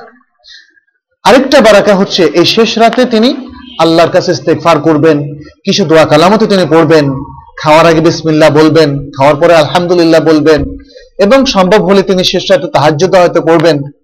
ফলে এই শেষ রাতের নানা আরও আমলের একটা আবহাওয়া একটা পরিবেশ তার জন্য তৈরি হচ্ছে। এভাবে আমরা দেখতে পাচ্ছি বারাকার পরে বারাকার একটা স্কোপ এবং সুযোগ এই সাহুরি, সাহুর খাওয়ার মাধ্যমে তৈরি হচ্ছে। এই হাদিসের মাধ্যমে আমরা জানতে পারলাম প্রথম, সাহুর বা সাহারি, এটি হচ্ছে মোস্তাহাব। দুই নম্বর, এটি হচ্ছে ইবাদা। তিন নম্বর, এটি হচ্ছে রাসুল সাল্লাহ সাল্লাম অনুসরণ। চার নম্বর, সওয়াব লাভের কারণ। এবং পাঁচ নম্বর, এর মধ্যে রয়েছে অনেক বারাকা। ছয় নম্বর একটি বিষয়, যেহেতু রাসুল সাল্লাহ সাল্লাম আমাদেরকে নির্দেশ দিয়েছেন তাসা আরু তোমরা সাহুর খাও, সাহারি খাও। রাসুল সাল্লাহ সাল্লাম স্বাভাবিকভাবে যে নির্দেশটা মানে আর কোনো কিছু ছাড়া সরাসরি দেন মানে আর কোনো উপকরণ সেখানে নাই, আর কোনো বাক্য সেখানে নাই, যার দ্বারা বোঝা যায় যে হয়তো তিনি সরাসরি নির্দেশ বুঝাননি। এরকম কিছু এখানে নাই। সাহারু এই নির্দেশ থেকে বাহ্যিকভাবে বোঝা যায় যে সাহারি খাওয়াটা এটা ফরজ বা ওয়াজিব। কিন্তু রাসুল সাল্লাহ সাল্লামের নিজের আমল থেকে বোঝা যায় যে না, সেটা ওয়াজিব না। কারণ রাসুল সাল্লাম সময় ওয়েসাল পালন করতেন। ওয়েসাল মানে তিনি অনেক সময় দিনের পর দিন না খেয়েও রোজা রাখতেন এবং তিনি তার নিজের জন্য শরীয়তের পক্ষ থেকে সেটা জায়েজ বলে ঘোষণা দিয়েছেন। আর সাহাবাদেরকে বলেছিলেন, তোমরা দাউদ আলাহিসাল্লামের অনুরূপ রোজা রাখো, একদিন রোজা রাখো আর একদিন ভাঙো। যেহেতু রাসুল সাল্লাহ সাল্লাম কন্টিনিউয়াসলি রোজা রাখতেন এবং কখনো কখনো সাহারি ছাড়াই রোজা রাখতেন সম পালন করতেন, ফলে বোঝা যাচ্ছে যে এটা তিনি ওয়াজিব হওয়ার জন্য বলেননি। কারণ তিনি নির্দেশ দিয়েছেন, অথচ তিনি নিজেও মাঝে মাঝে বাদ দিয়েছেন। এটার দ্বারা বোঝা যায় সে নির্দেশটা ফরজ নয়, সে নির্দেশটা হচ্ছে লিল ইস্তেহবাব, মুস্তাহাবের জন্য। عن انس بن مالك عن زيد بن ثابت رضي الله عنهما قال تسحنا مع رسول الله صلى الله عليه وسلم ثم قام الى الصلاه قال انس قلت لزيد كم كان بين الاذان والسحور والسحور قال قدر خمسين آية رواه البخاري ومسلم আনাস ইবনে মালিক রাদিয়াল্লাহু তাআলা আনহু থেকে বর্ণিত তিনি যায়েদ ইবনে সাবিত রাদিয়াল্লাহু তাআলা আনহুমা থেকে বর্ণনা করেন যে যায়েদ ইবনে সাবিত বলেন আমরা রাসূলুল্লাহ সাল্লাল্লাহু আলাইহি ওয়াসাল্লামের সাথে সাহরি খেলাম, সাহুর খেলাম। তারপরে তিনি সালাতের দণ্ডায়মান হলেন। মানে ফজরের সালাতে দাঁড়ালেন। আনাস বললেন, আমি জায়েদকে জিজ্ঞেস করলাম যে আজান বলতে এখানে একামতের কথা বোঝানো হয়েছে। হাদিসে আজান বলতে একামতের কথা একাধিক জায়গায় বোঝানো হয়েছে। এখানেও যেমন, আর আরেকটা হচ্ছে, বাইনা কুল্লে আজানাইনি সালাতুন আল্লাহ তিনবার বলেছিলেন। দুটো আজানের মাঝখানে সালাত আছে, দুটো আজানের মাঝখানে সালাত আছে। এটা হাদিস। কিতাব সালাতের মধ্যেই। এখানে আজানাইন বলতে বাইনা আজানাইন আই আল আজান সালাতাইন। এবং এটা একটা দলিল হাদিস, যেটা বললাম, দুই আদানের মাঝখানে সালাত আছে, অর্থাৎ আদান এবং একামতের মাঝখানে। মাগরিবের আদান এবং মাগরিবের সালাতের মাঝখানে দুরাকাত সালাত আদায় করার পারমিশন এই হাদিসের মধ্য দিয়ে পাওয়া যায়। কারণ রাসূল আলাইহি সাল্লাম বলেছেন, লিমান শাআ তিনবার বলার পরে বলেছেন, লিমান শাআ যে ব্যক্তি ইচ্ছা করে। আমাদের দেশে অনেকে যারা জীবনেও দেখেনি যে মাগরিবের নামাজের আগে দুরাকাত পড়া যায়, তারা খুব অবাক হয়। কিন্তু অবাক হওয়ার কিছু নেই, এটা আসলে সুন্নাহ। সাহাবাদের মধ্যে অনেকেই আমল করেছেন।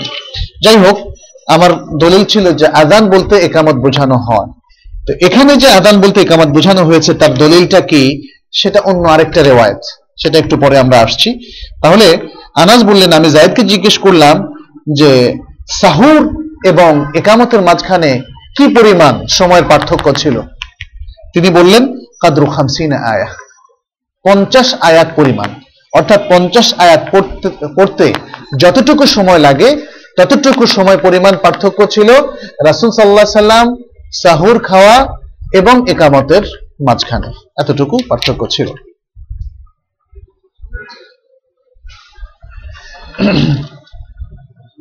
আচ্ছা এই হাদিস থেকে জানা যায় যে সাহরি বা সাহুর, এটা দেরি করে খাওয়াটা উত্তম। দেরি করে খাওয়াটা উত্তম। এবং দেরি মানে কি? আসলে একদম দেরি। রাতের একদম শেষ ভাগে। কারণ আমরা জানি যে সাহারি খাওয়ার পরে এরপরে কি হয়? মানে সাহারি খাওয়ার সময়টা শেষ হয় তুলু উল ফজর। ফজরের সময় হওয়ার মাধ্যমে। ফজরের সময় হলে কি হয়? একামত হয় না? আজান হয়। আজান হয়। আজানের পরে আরও কিছু সময় দেওয়া হয়, তারপরে হয় একামত। তাহলে আমরা যদি ধরি আদান এবং একামতের মাঝখানে, মিনিমাম দশ মিনিট সময় যদি আমরা ধরি, পঞ্চাশটা আয়াত পড়তে কতক্ষণ লাগে? মিডিয়াম ক্যাটাগরি আয়াত যদি হয়, আপনি যদি বড় বড় আয়াতগুলো বলেন, এখানে তো আর বড় বড় আয়াত বলেনি। আবার একদম ছোট ছোট আয়াতগুলো যদি বলেন, সেটাও বলেনি। তাহলে মিডিয়াম ক্যাটাগরির আয়াত যদি বলি, তাহলে পঞ্চাশটা আয়াত পড়তে সর্বোচ্চ পঁচিশ থেকে ত্রিশ মিনিট লাগবে। সর্বোচ্চ, এর বেশি লাগার কথা না। হদর যদি কেউ পড়েন। তো সুতরাং আমরা এর থেকে দশ মিনিট যদি বাদ দিই, পঁচিশ মিনিট ধরলাম, দশ মিনিট বাদ দিলে পনেরো মিনিট। তাহলে রাসুল সাল্লাহ সাল্লাম একদম শেষ রাতের শেষ ভাগে তিনি সাহারি খেতেন, সাহুর খেতেন, সেটি আমরা এখানে বুঝলাম। এবং সেটি হচ্ছে সন্না আচ্ছা আরেকটি জিনিস আমরা এই হাদিস থেকে বুঝি, সেটি হচ্ছে সাহারি খাওয়ার পরপরই আজা মানে আজান তো তার টাইম মতো হবে, কিন্তু সালাদটাও দ্রুত পড়া। ফজর সালাদটাও দ্রুত পড়ার আফদালিয়াত উত্তমতা আমরা এখান থেকে এই হাদিস থেকে পাই। তৃতীয় আরেকটি পাই যে কখন খাবার বন্ধ করবে? কখন খাবার বন্ধ করবে? সেটা হচ্ছে তুলুল ফজর। অর্থাৎ ফজর উদিত হওয়ার সাথে সাথে। এর আগে সাবধানতামূলক বন্ধ করার প্রয়োজন নেই। অতএব কেউ যদি সাহারির অথবা সাহুরের শেষ সময় আজানের পাঁচ মিনিট আগে নির্ধারণ করেন এটা ঠিক না। এই সাবধানতা অবলম্বন করার জন্য হাদিস আমাদেরকে নির্দেশ দেয়নি। ঠিক তেমনি আহ, সূর্য গিয়েছে। সূর্যাস্ত যাওয়ার সাথে সাথেই ইফতারের টাইম হয়ে গিয়েছে। সাবধানতামূলক আরও পাঁচ মিনিট অপেক্ষা করার জন্য হাদিস আমাদেরকে বলেনি। বরং হাদিসের স্পিরিট হচ্ছে তাজিল। তাজিল মানে তাড়াতাড়ি করা। লা তাজালু আলা খাইরিন মা আজ্জালুল ফিতর। এই ততক্ষণ পর্যন্ত কল্যাণের উপর থাকবে যতক্ষণ তারা তাড়াতাড়ি ইফতার করবে। তার মানে সূর্য ডুবে গিয়েছে, আপনি এখনও বলবেন আরেকটু নিশ্চিত হই, আরেকটু নিশ্চিত হই। এটা হাদিসে নিষেধ করা হয়েছে। বরং বলা হয়েছে সূর্য অস্ত যাওয়া আপনার মনে হওয়ার সাথে সাথেই আপনি ইফতার করতে পারবেন। এবং সেটাই হচ্ছে উত্তম। ঠিক তেমনি ফজর যখন ওয়াক্ত হয়ে যাবে আদান হবে আদানের পরে আর যেহেতু অন্য কোনো কিছু নেই এবং মানুষ হয়তো সারা রাত কষ্ট করেছে, সেহেরি করেছে ইত্যাদি এই সমস্ত কারণে সাহুর খাওয়ার পর পর আজান হবে আজানের পর পর একামত হয়ে যাবে।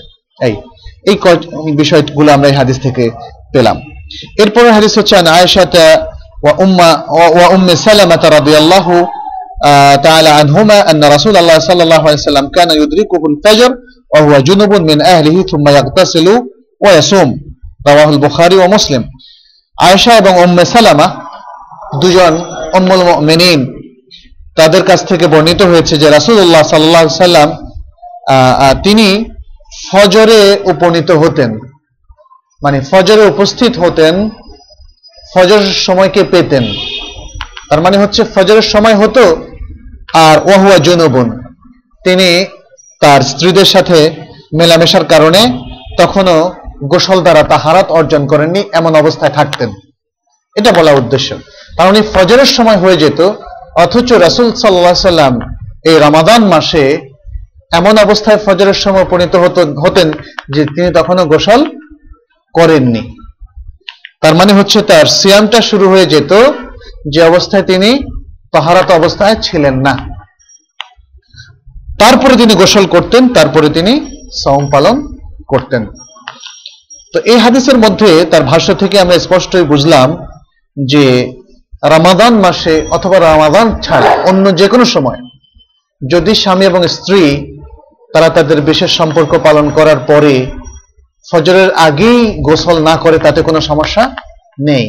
তাতে তার সিয়ামটাও শুদ্ধ হবে গোসল করে সাম- ফজর পড়বেন, তাতেও কোনো সমস্যা থাকবে না। এবং এটা হচ্ছে প্রায় সব ওলামাদেরই বক্তব্য।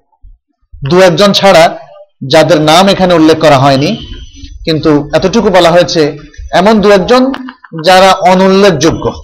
তার মানে হচ্ছে জমহুর এবং প্রখ্যাত সকল আলেম, আলেমগণ এ ব্যাপারে একমত যে এই অবস্থায় যদি কেউ সওম শুরু করেন, তার সওম শুদ্ধ এবং তার গোসল করার পরে তার সালাতও শুদ্ধ হবে ইনশাআল্লাহ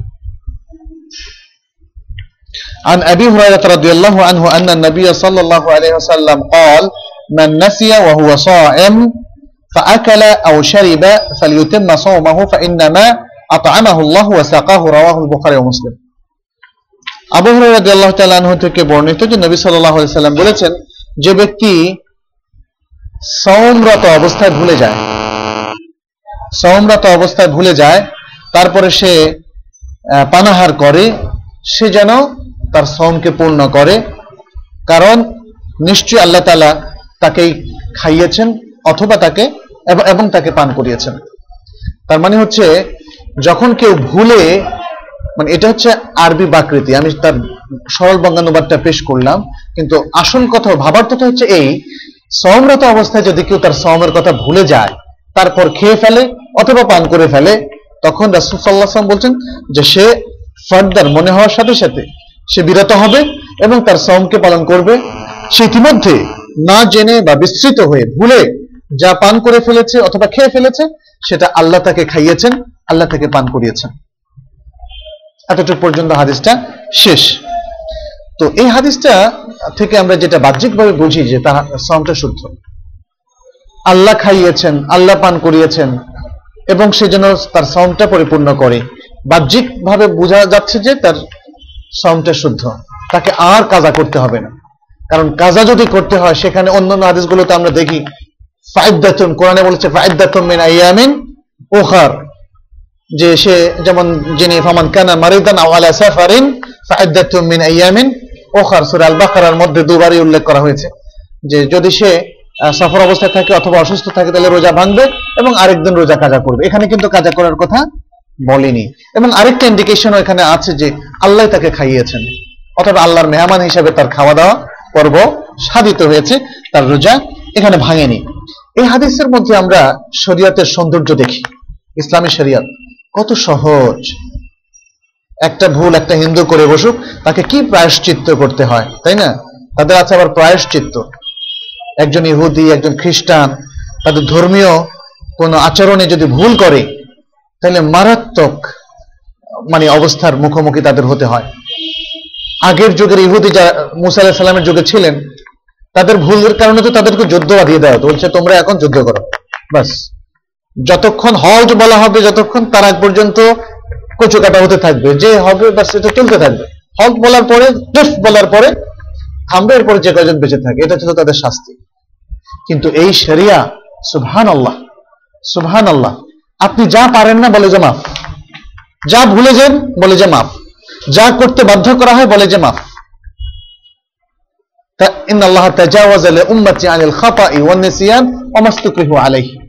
আল্লাহ করে দিয়েছেন আমার উম্মতের জন্য। যা সে ভুলে যায় মিস্টেকলি করে, অথবা যা সে বিস্তৃত হয়ে যায়, মন থেকে ছুটে যায়, যেমন এই রোজার ক্ষেত্রে। আমরা রেকমেন্ড করার পরেও বারবার রোজা, নামাজ শব্দগুলি কিন্তু এসে যাচ্ছে আমাদের। এই জন্য মাফ করবেন, কারণ এগুলোতে এত অভ্যস্ত হয়ে গিয়েছি, চাইলেই ইচ্ছা করলে এগুলো বাদ দিতে পারছি না। যাই হোক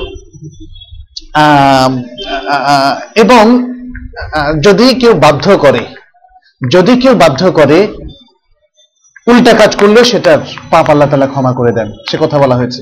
এবং কোরআনে বলা হয়েছে কি ইল্লামান ওয়া কলবুহু মুতমাইন্নুন বিল ঈমান।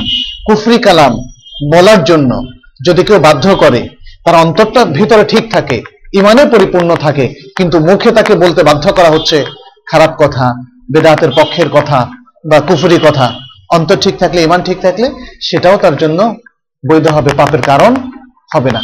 ইসলামী শরিয়ত এতটা সহজ। আর যখন যে আমল করতে আপনার কষ্ট হবে, সাথে সাথে সেটা মাপ দাঁড়িয়ে সালাত আদায় করতে হবে, তাই না? এটা রোকন না? দাঁড়াতে পারবেন না, বাস, বসে। বসতে পারবেন না, শুয়ে। আপনার একটু কষ্ট হচ্ছে আজকে, সিয়াম রাখতে পারছেন না? জ্বর, মাথা ব্যথা, গলা বারবার শুকিয়ে যাচ্ছে, খুব অসুস্থতা ফিল করছেন। ভেঙে ফেলবেন। আরেকদিন শ্রম পালন করবেন। আর সফরে আছেন, একটু কষ্ট হচ্ছে, খুব বেশি কষ্ট না। একটু কষ্ট হলেও ইভেন ধরেন আপনার কষ্ট হলোই না, তবুও পারমিশন দেওয়া হয়েছে, কারণ কষ্ট হতে পারে এই আশঙ্কায়। সেখানে ওলামাদের সঠিক বক্তব্য হচ্ছে, যদি একদম কষ্ট না হয়, তাহলে রোজা রাখাটা আওলা, তবে আপনার ইফতারের মানে রোজা ভাঙার অপশনটা থাকবে। আর যদি কষ্ট হয়, তাহলে তো আল্লাহ রাসুল ওই সাহাবিদের সম্পর্কে কি বলেছিলেন? যারা জোর করে, কষ্ট করেও রোজা রেখেছেন ফা উলাইকা হুমুল ওসাদ ফা উলাইকা হুমুল ওসাদ ফা উলাইকা হুমুল ওসাদ তারা পাপি তারা পাপি তারা পাপি। কষ্ট করে, এত কষ্ট করে সিয়াম পালন করা, ইবাদত করার প্রয়োজন নেই।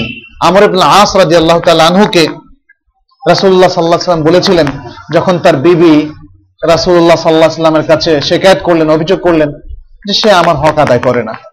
তখন তিনি প্রতিদিন খালি রোজা রাখে, কষ্ট দেয় নিজেরে, রাতে সালাত আদায় করে, ঘুমায় না। তখন তিনি তাকে বললেন, ইয়া আমার মানে আমার আস, তুমি শোনো, আসো। তিনি বললেন যে, দেখো, তোমার শরীরের তোমার উপর একটা হক আছে। তোমার সন্তানদের তোমার উপর একটা হক আছে। তোমার স্ত্রীর তোমার উপর একটা হক আছে। অতএব প্রত্যেক হকদারকে তার হক বুঝিয়ে দাও। সুবহান আল্লাহ ব্যালেন্সড একটা শরিয়া আল্লাহ আকবর। এত ব্যালেন্স সেরিয়া যে আপনার শরীরের অঙ্গ প্রত্যঙ্গগুলোর ব্যাপারেও এই রাসূলের বক্তব্য আছে। আপনার ফ্যামিলি মেম্বারদের ব্যাপারেও ব্যালেন্সড আচরণের জন্য একটা ডিরেকশন আছে। আপনার সমাজের, আপনার দেশের বিশ্ব মানবতার লোকদের সাথেও আচরণের একটা ব্যালেন্সড একটা ডিরেকশন গাইডেন্স আছে। দরিদ্ররা, দুস্থরা, বিপন্ন ব্যক্তিরা না খেয়ে মারা যাবে আর আপনি ধনী, মুসলমান, ইমানদার ব্যক্তি, সুখে প্রাসাদে থাকবেন তাদেরকে ভুলে। তাই না? জাকাত, ফাই, সাদাকার, কত সুন্দর ব্যবস্থাপনা। শরীয়ত আপনি যতই আলোচনা করবেন, আপনি আপনি আবির্ভূত হবেন, আপনি ভালোবাসবেন আল্লাহ এবং রাসূলের প্রতি আপনার ইমান আরও শক্তিশালী হবে। কিন্তু আফসোস, আমাদেরকে শেখানো হয় আল্লাহ দ্রোহিতা। আমাদের শিক্ষা কারিকুলামের মধ্যে এই শরীয়তের সৌন্দর্যটা তুলে নেওয়া হয় সেখান থেকে। ফলে কোমলমতি যে সমস্ত শিশু সন্তানেরা, যাদেরকে আল্লাহ তালা ফেতরাতের উপর জন্ম দিয়েছিলেন, তাদের মা, পিতা মাতাদের ঔরসে, তারা এই পৃথিবীতে নিষ্পাপ হিসাবে এসেছিল। কিন্তু কিছুকাল পরেই তারা আল্লাহর দিন থেকে সরে যাচ্ছে। শুধুই মাত্র শিক্ষার কারণে শুধুই মাত্র কুশিক্ষার কারণে শুধুই মাত্র আল্লাহর দিনের শরীয়ত তাদের কাছে তুলে না ধরার কারণে। অতএব এই বিষয়টা যদি আমরা উপলব্ধি করতে পারি, আমার মনে হয় আমাদের কর্তব্য হয়ে পড়ে। যতটুকু আমাদের সাধ্য আছে, ততটুকু সাধ্য দিয়েই আমাদের সন্তানদের, আমাদের ভাই, বেড়াদার, আমাদের প্রতিবেশী, আমাদের তরুণ, ছোট ভাই বোনদের এবং সবার কাছে শরীয়তের সৌন্দর্য তুলে ধরা, যাতে তারা শরীয়তের সুন্দর জীবনে ফিরে আসে ইমান এবং আমলের মধ্যে তারা ফিরে আসে। এখানে একটা মাসালা আছে এই হাদিসের আলোকে। যদি কেউ ভুলে খেয়ে ফেলে, তাহলে তার বিষয়টা কি? আমরা হাদিস থেকে জানতে পারলাম, হাদিসের ব্যাখ্যা থেকে আপনারা বুঝতে পারলেন যে তার হাদিসটা, তার সাউন্ডটা শুদ্ধ হবে এবং তাকে পরবর্তী দিন সিয়ামটা পালন পালন করতে হবে। কিন্তু তারপরেও আমরা দেখি যে ওলামাই কেরাম এখানে ইখতলাফ করেছেন। এর মধ্যে ইমাম আহমদ রাহমাহুল্লাহ এবং তার কিছু অনুসারী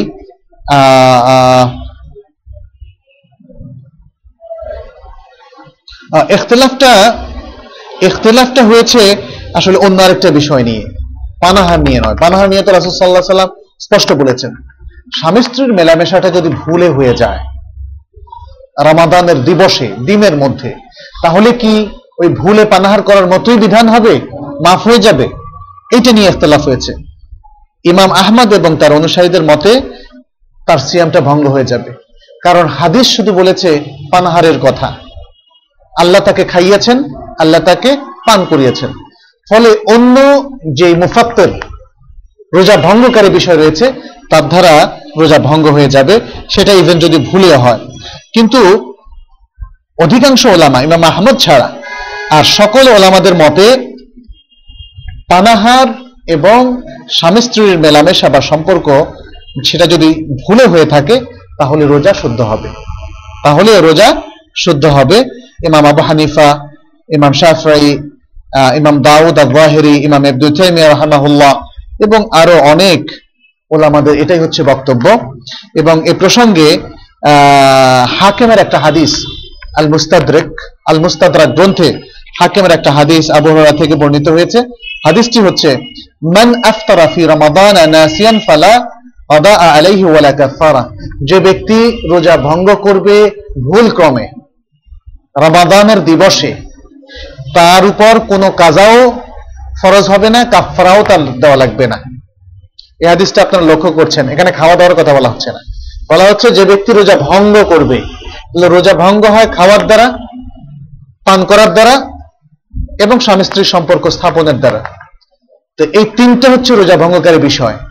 এই তিনটা কাজের মাধ্যমে এই হাদিস দ্বারা বোঝা যায় যে রোজা ভঙ্গ করবে ভুল ক্রমে, তার কাজাও নাই, তার কাফারাও নাই।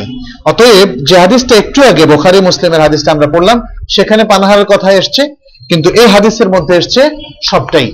যদিও স্বামী স্ত্রীর সম্পর্কটাকে জিমা হিসেবে আলাদা উল্লেখ করা হয়নি, কিন্তু একটা কমন ওয়ার্ড ইফতারা, মান আফতারা, এটা একটা কমন ওয়ার্ড যেটা দ্বারা আমরা পুরো বিধানটাকে জেনারেলাইজ করতে পারি কমন করতে পারি যে কোনো ভঙ্গকারী বিষয়ের ক্ষেত্রে, অর্থাৎ পানের ক্ষেত্রে, আহারের ক্ষেত্রে, অথবা স্বামী সম্পর্ক স্থাপনের ক্ষেত্রে। দ্বিতীয়, আরেকটা দলিল জমহুর ওলামাদের আছে, অধিকাংশ ওলামাদের। যারা বলেছেন যে এই তিনটার যে কোনোটা ভুলে হলে রোজা ভাঙবে না। তারপর আরেকটা দলিল হচ্ছে, আল্লাহ তাআলা আমাদেরকে যে দোয়া শিখিয়ে দিয়েছেন, রব্বানা হে আমাদের রব, আপনি আমাদেরকে পাকড়াও করবেন না। যদি আমরা ভুল করি, অথবা যদি আমরা ভুলে যাই, ভুল করি আর ভুলে যাই, দুটো শব্দ।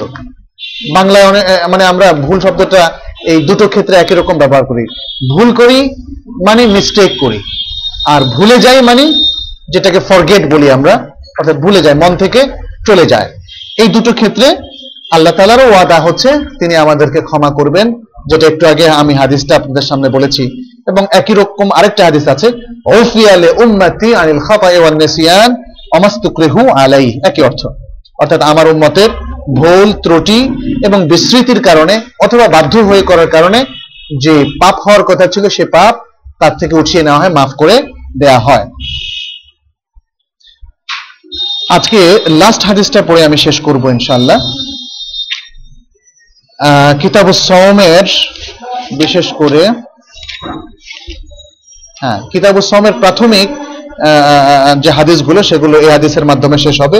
আবু হুরায়রা রাদিয়াল্লাহু তাআলা আনহু থেকে বর্ণিত এই হাদিসটি, তিনি বলেছেন, ক্বালা বাইনামা নাহনু জুলুসুন ইনদা নবী সাল্লাল্লাহু আলাইহি ওয়াসাল্লাম ইয জাআহু রাজুলুন ফাকালা ইয়া রাসূলুল্লাহ, হালাকতু ফাকালা মালাক।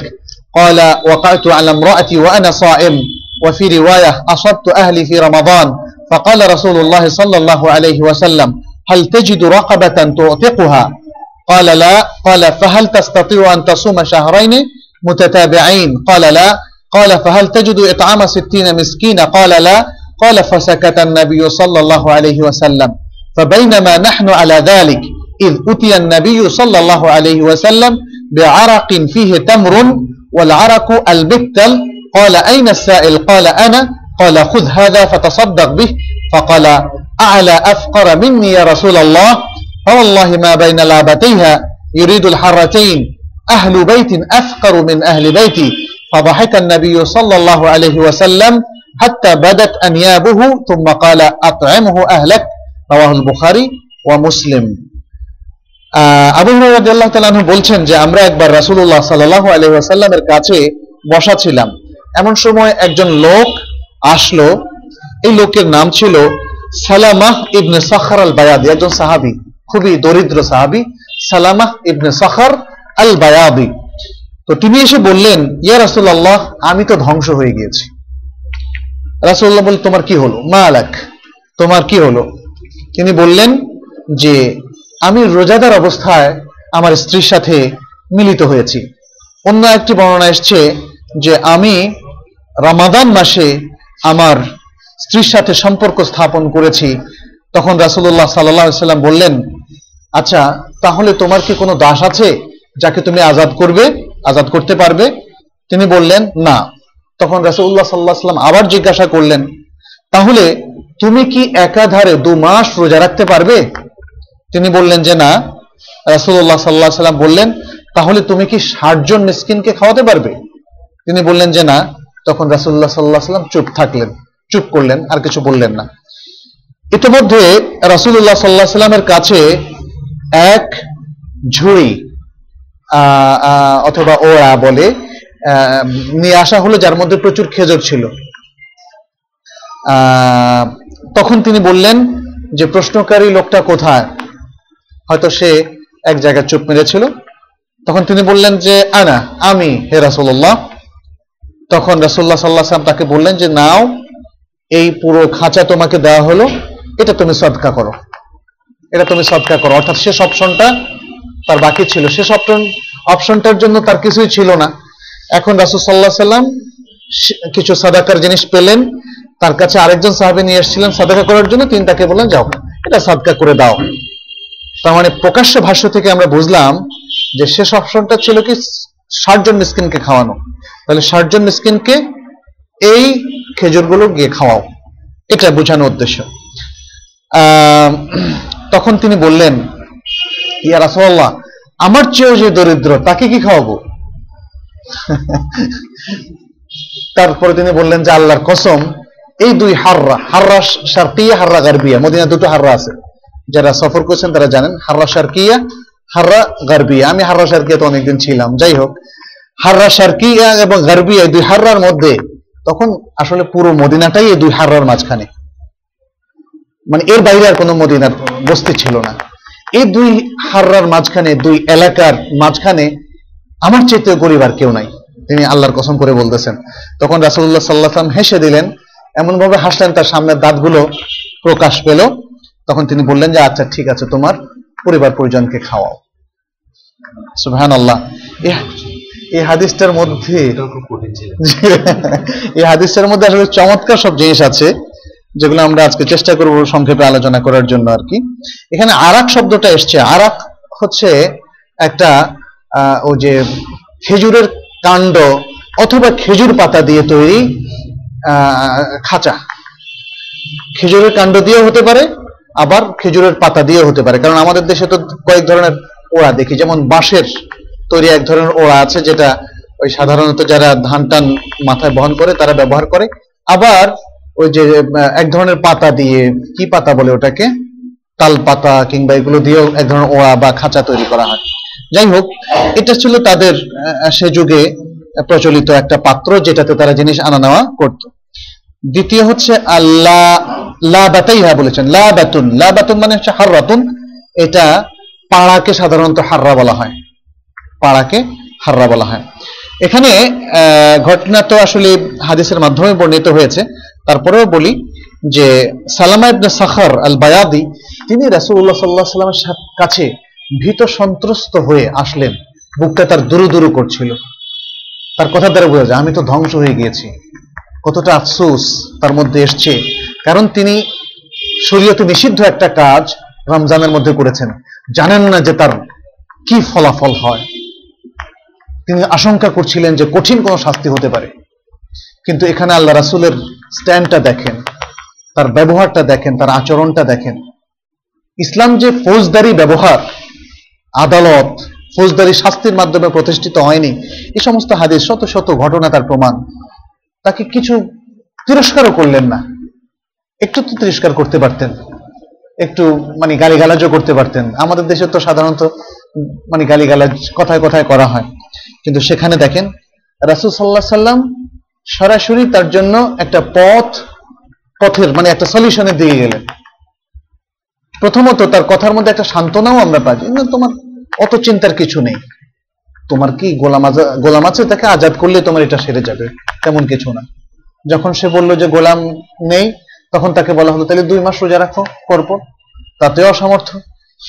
এক একটা অপশন থেকে আর একটু সহজ অপশনে আসা হচ্ছে, খেয়াল করেন।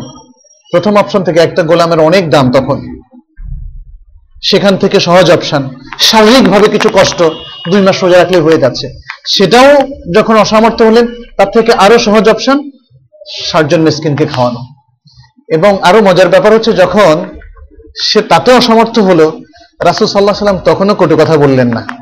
আরে তোমারে দিয়ে কিছুই হবে না, তুমি তো কিছুই পারো না। এমন কোনো কথাও তাকে বললেন না। বরং এখানে তো হাদিসের মধ্যে গুরুত্বপূর্ণ কথাগুলো আসে। হয়তো তাকে বলেছেন, তুমি বসো, চিন্তা করো না, একটা ব্যবস্থা হয়ে যাবে। হাদিসের ভাষ্য থেকে এবং পরবর্তী কথা থেকে এই কথাটা কিন্তু আমরা ধরে নিতে পারি। চিন্তা করো না, একটা ব্যবস্থা হয়ে যাবে। নাহলে কোন আশায় উনি বসে থাকলেন? এর মধ্যে যখন আরেক সাহাবি কিছু দান করতে চাচ্ছিলেন, কিন্তু চাচ্ছিলেন রাসূলের মাধ্যমে তিনি দান করবেন।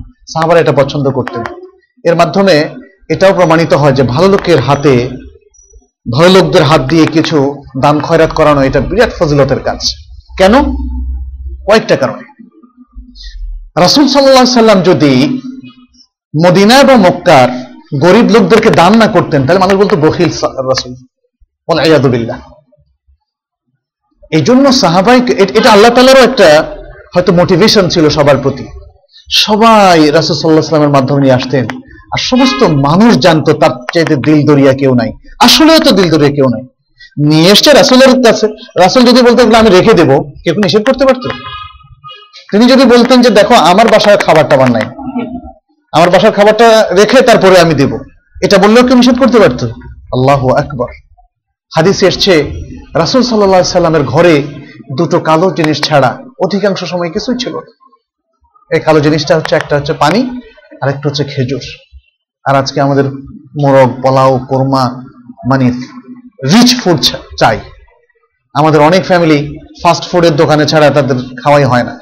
ছেলে মেয়েদেরকে সেভাবে অভ্যস্ত করছেন। আল্লাহ একবার রাসুল সাল্লাহ সাল্লামের এই বিষয়গুলো ছিল। এই জন্য যেটা বলছি, এখান থেকে আরেকটি জিনিস বোঝা যায় যে ভালো লোকদের মাধ্যমে দান খয়রাত করানো, এটা ভালো। বিত্তবানরা সেটা করতে পারে। এটা করলে ভালো হবে কি জানেন? আমাদের সমাজে আমরা দেখেছি অধিকাংশ ভালো মানুষ কিন্তু কিছুটা দরিদ্র হয়, অথবা পয়সা করে থাকে না। এটা যখন মানুষকে ওয়াজ করে, মানুষ অনেক সময় লক্ষ্য করে, যিনি যদি টাকা দেন, পয়সা দেন, তাহলে তার ইয়েটা, প্রভাবটা একটু বেশি থাকে। মানুষ ভাবেন যে উনি সব দিক থেকে ভালো। নিজে টাকা নেন না, টাকা দেন। আমি মদিনায় দেখেছি অনেক শাহেখকে সুহান আল্লাহ আমার চোখে দেখেছি, আমাদেরকে যিনি পড়িয়েছেন অথবা হালাকায় যারা দারজ দিতেন, তারা টাকার বান্ডিল নিয়ে আসতেন। একশো রিয়াল, পঞ্চাশ রিয়ালের টাকার বান্ডিল শেখ আবু বকর জাজাইরিকে আমি দেখেছি। তিনি টাকার বান্ডিল দুহাতে মানে এই পাশে জানলা দিয়ে গাড়িতে বসে দিচ্ছে, ওই পাশেও দিচ্ছেন এতে এতে করে মানুষের, তাদের প্রতি সাহিত্যের প্রতি বিশাল একটা আস্থা, ভালোবাসা তৈরি হয়। আরেকটা জিনিস কি? যারা তার কাছে এই সাহায্য নিতে আসতেন। নিশ্চয়ই তারা দুস্থ, তাই না? তারা জানতেন যে এই শহরে কার কাছে গেলে আমি টাকা পাবো? কার কাছে গেলে আমার হাজত পুরা হবে? যদি সেটা হন ইসলামী ব্যক্তিত্ব অথবা শায়েখরা, তাহলে তাদের কাছ থেকে তারা জ্ঞানও নেবে পরবর্তীতে, তাই না? রাসুল্লাহ সাল্লাহ সাল্লামের কাছে সাহাবি এই খাঁচা নিয়ে আসলেন, যেন তিনি সাদকা করে দেন। আর রাসুল সাল্লাহ সাল্লাম তখন ওই লোককে বললেন যে এটা সাদকা করো। ইতিমধ্যে রাসুল সাল্লাহ সাল্লামের কাছ থেকে সাহস পেয়ে পেয়ে এবং স্নেহ পেয়ে মমতা পেয়ে সে অনেক সাহসী হয়ে গেছে। যখন রাসুল সাল্লাম বললেন সদকা করো দেখেন তখন সে এই কথাটা বলার সাহস কেমনে পায়? সে তো চলে যেতে পারতো। আচ্ছা, ঠিক আছে যা বলেছেন আমি তা করব। কিন্তু সে বলছে কি? সে বলছে যে আমার চেয়ে কেউ দরিদ্রের কাছে কি আমি সদকা করব দরিদ্রকে? তাহলে কতটা ফ্র্যাঙ্ক হয়ে গেল রিলেশনটা কতটা এর দ্বারা বোঝা যাচ্ছে যে আল্লাহ রাসুল সাল্লাহ সাল্লাম এর ট্রিটমেন্টটা ছিল চমৎকার। চমৎকার ট্রিটমেন্ট একটা লোক বড় অপরাধ করে এসে ভালো হয়ে এসে চলে যায়। চমৎকার সলিউশন নিয়ে চলে যায়। এগুলো থেকে আমাদের শিক্ষার বিষয় আছে। আমি শুধু এখান থেকে স্ত্রীর সাথে মেলামেশা করলে কীভাবে কাফারা দিতে হবে, এটা শিখলে হবে না। তার বিয়ারটা শিখতে হবে আমাদেরকে। তার বিয়ারটা শিখতে হবে। তো সুতরাং আমরা দেখি যে রাসুল সাল্লাহ সাল্লাম এখানে আরও একটা দেখেন। যখন দেখা গেল যে তাকে তৃতীয় অপশন দিয়েছেন রাসুল সাল্লাহ সাল্লাম, সে ষাটজন মিসকিনকে খাওয়াবে। কিন্তু যেহেতু তার চেয়ে গরিব আর কেউ নেই, রাসুল সাল্লাহ সাল্লাম তাকে আরও সহজ করে দিলেন যে, ঠিক আছে, তোমরা খাও। তোমরা খাও। শরিয়তটাকে আরও তার জন্য পালন করা ইজি করে দিলেন। তার জীবনের জন্য আরও উপযোগী করে দিলেন। এজন্য এটা আমাদেরকে জানতে হবে যে, দিনটা হচ্ছে আমাদের মানার জন্য উপযোগী, জানার জন্য উপযোগী, অনুসরণের জন্য উপযোগী। আমরা যারা দায়ী ইলাল্লাহ, যারা মানুষকে ভালো পথে আনতে চাই, শরীয়তকে যেন এমন ভাবে উপস্থাপন না করি মানুষ যেন ভয় পায়। শরীয়তকে যেন এমন ভাবে উপস্থাপন না করি যেন মানুষ শরীয়তের প্রতি ঘৃণা পোষণ করতে পারে। এটা ঠিক যে এই রাসুল্লাহ সাল্লাহ সাল্লাম, যিনি এত সুন্দরভাবে শরীয়তকে উপস্থাপন করেছেন, এই শরীয়তের বিরোধিতা তখনও ছিল। আজকেও আপনি যত সুন্দর করে উপস্থাপন করেন, আজকেও বিরোধিতা থাকবে। এটা অসম্ভব না। কিন্তু কথা হচ্ছে, আপনার পার্টটা আপনি পারফেক্টলি উপস্থাপন করেন। সুন্দরভাবে বাস হয়ে গেল। এরপরে যদি দুনিয়ার সবাই ডিক্লাইন করে, তাতে আপত্তি নাই। কিন্তু সমস্যা হয় যখন আমাদের মধ্যে ফলটা থেকে থাকে, আমরাই ভুল ভাবে সবকিছু উপস্থাপন করি, তখনই সমস্যাটা তৈরি হয়। আচ্ছা এখানে প্রথম যে মশালাটা সেটা তো আমরা একটু আগে আলোচনা করেছি, যদি কেউ ভুল ক্রমে বা কোনো ফ্যামিলি দম্পতি তাদের সম্পর্ক স্থাপন করে রমজান মাসে, তাহলে প্রায় সব আলেমদের মতেই তার সম শুদ্ধ। তার সম শুদ্ধ। ভুল ক্রমে যদি খায়, পান করে অথবা মেলামেশা করে। কিন্তু যদি ইচ্ছা করে করে, তখন তার ক্ষেত্রে সর্বসম্মতিক্রমে তাকে কাফফারা দিতে হবে। তবে এই কাফফারাটা, এটা কি যে কোনো একটা দিলে চলবে? নাকি প্রথম অপশন তারপরে প্রথম অপশনে অক্ষম হলে দ্বিতীয় অপশন দ্বিতীয় অপশনে অক্ষম হলে তৃতীয় অপশন এক্ষেত্রে ইমাম আহমদ রাহমাহুল্লাহর বক্তব্য হচ্ছে যে এখানে তাখির আছে। তাখির অর্থাৎ অপশন অর্থাৎ যে কোনো একটা করলে হবে। কিন্তু জমহুর ওলামা তাদের বক্তব্য হচ্ছে যার মধ্যে আছেন ইমাম শাহফি ইমাম আবু হানিফা এবং ইমাম আহমদের প্রসিদ্ধ মত। সাউরি আউজাই, তারা বলেছেন যে না, এটা তারতিবের ভিত্তিতে। প্রথমে দাস মুক্তি সেটা সক্ষম না হলে দু মাস, পরপর রোজা, সেটা সক্ষম না হলে ষাটজন মিসকিনকে খাওয়ানো। দাসের প্রথা এখন যেহেতু নেই, ওই অপশনটা অটোমেটিকই এখন আর আমাদের সাধ্যের মধ্যে নেই। তাহলে দুটো অপশন থাকল। তার মধ্যে প্রথম অপশনটা হলো দু মাস একাধারে রোজা রাখার সাধ্য যদি কারও থাকে, তিনি সেটা করবেন। আর যদি তিনি মনে করেন, এটার জন্য আমাদের জাহাজ বসানো দরকার নাই বিচার বিচারালয়ে যাওয়ার দরকার নাই আর সালিস বসানো দরকার নাই। যে অমুক ভাইয়ের এই ঘটনাটা ঘটেছে, এখন উনি তো বলবেনই যে আমি দুই মাস এক হাজার রোজা রাখতে পারব না। এরকম গেস করাটাও ঠিক না। আমরা মানে যে চেয়ে জাজ করার যে না, দেখব আপনাকে পরীক্ষা করে ফিজিক্যালি আপনি ফিট কি না ইসলাম এত কঠিন না। ওটার কোনো প্রয়োজন নেই। উনি যদি মনে করেন যে না, আমি তাও সক্ষম না। কারণ হাদিসে দেখেন তাই। রাসুল্লাহ ইসলাম তাকে জিজ্ঞেস করেছিল, তুমি কি দু মাস এক হাজার রোজা রাখতে পারবা? বলছেন না। রাসুল সাল্লাহ আর কোনো জাজমেন্টে যান নাই, ডাক্তারকে ডেকে আনেন নাই যে আসলে সে কি সত্য কথা বলেছে কিনা। ওটার কোনো প্রয়োজন নেই। তাহলে এখানেও আমরা দেখতে পাচ্ছি ইসলাম অত্যন্ত সহজ সলিউশন আমাদেরকে দিয়েছে। এই হাদিস থেকে আমরা যে বিষয়গুলো জানলাম, এক নম্বর রমাদানের দিবসে স্বামী স্ত্রীর মেলামেশা, এটা ধ্বংসাত্মক এবং অত্যন্ত ভয়াবহ একটা পাপ কাজ। ভয়াবহ একটা পাপ কাজ, তার দলিল কি? তিনি বলেছেন, আমি ধ্বংস হয়ে গিয়েছি। সাহাবি এসে বললেন কি? আমি ধ্বংস হয়ে গিয়েছি। রাসুল সাল্লাহ সাল্লাম কিন্তু বলেন, না না না, তুমি ধ্বংস হও নাই। এরকম আর বলেন নাই। পুরো ঘটনা বলার পরেও রাসুল ওটাকে চুপ করে গিয়েছেন, তার মানে স্বীকৃতি দিয়েছেন। হ্যাঁ এটা ধ্বংসাত্মক পাপ, এটা ধ্বংসাত্মক। ইচ্ছাকৃত ভাবে যদি কেউ করেন ধ্বংসাত্মক পাপ। তাহলে যিনি রমাদানে ইচ্ছাকৃত ভাবে এই কাজটি করবেন, তিনি একটা ধ্বংসাত্মক কাজ করলেন। তার প্রচণ্ড পাপ হবে। তিনি রমজানের হরমতকে নষ্ট করলেন। রমজানের যে সম্মান ডিগনিটি ছিল, সেটাকে নষ্ট করলেন। এই সমস্ত কারণে এত বিরাট কাফারাও এখানে তাকে দিতে হবে। দ্বিতীয় যে শিক্ষাটা আমরা পেলাম সেটা হচ্ছে কাফারার কথা এসে গিয়েছে। তৃতীয় হলো যে কেউ যদি কাফারা দিতে অক্ষম হন যেমন প্রথমটা অক্ষম হলেন, ঠিক আছে। দ্বিতীয়টা অক্ষম হলেন যে তিন মাসে দুই মাস পর পর রোজা রাখতে পারলেন না, সে ঠিক আছে। কিন্তু তৃতীয়টাও যদি অক্ষম হন, তবুও সেটা সাকেত হবে না। যতক্ষণ না সক্ষম হন। যখন সক্ষম হবেন, তখন দিতে হবে। সক্ষম কখন হবেন? হতে পারে তিনি আর্ন করবেন উপার্জনের মাধ্যমে ষাটজন মিসকিনকে খাওয়ানোর টাকা জমিয়ে তারপর ষাটজন মিসকিনকে খাওয়াবেন।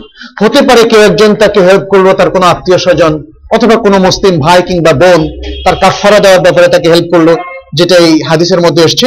অর্থাৎ সক্ষমতা অর্জন করা পর্যন্ত তার উপরে কাফারা থাকবে কাফারা কখনোই সাকিব হবে না।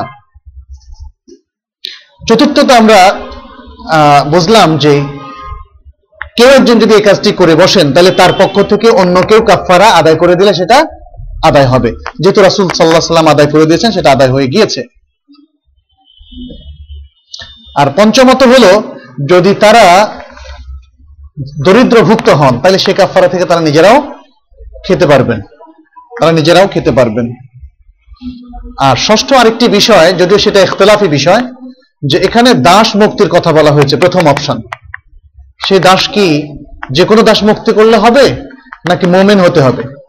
ইমাম আবু হানিফা রাহমাহুল্লাহর মত হচ্ছে, যে কোনো দাস মুক্ত করলে হবে, কিন্তু অধিকাংশ হল আমাদের বক্তব্য হচ্ছে মোমেন দাস হতে হবে। অবশ্য এই আলোচনাটা এখন খুব বেশি সিগনিফিক্যান্ট না, যেহেতু দাস এখন আর নেই, তবে ভবিষ্যতে কখনো হবে না, সেটা অবশ্য বলা যায় না এই জন্য জেনে রাখাই ভালো।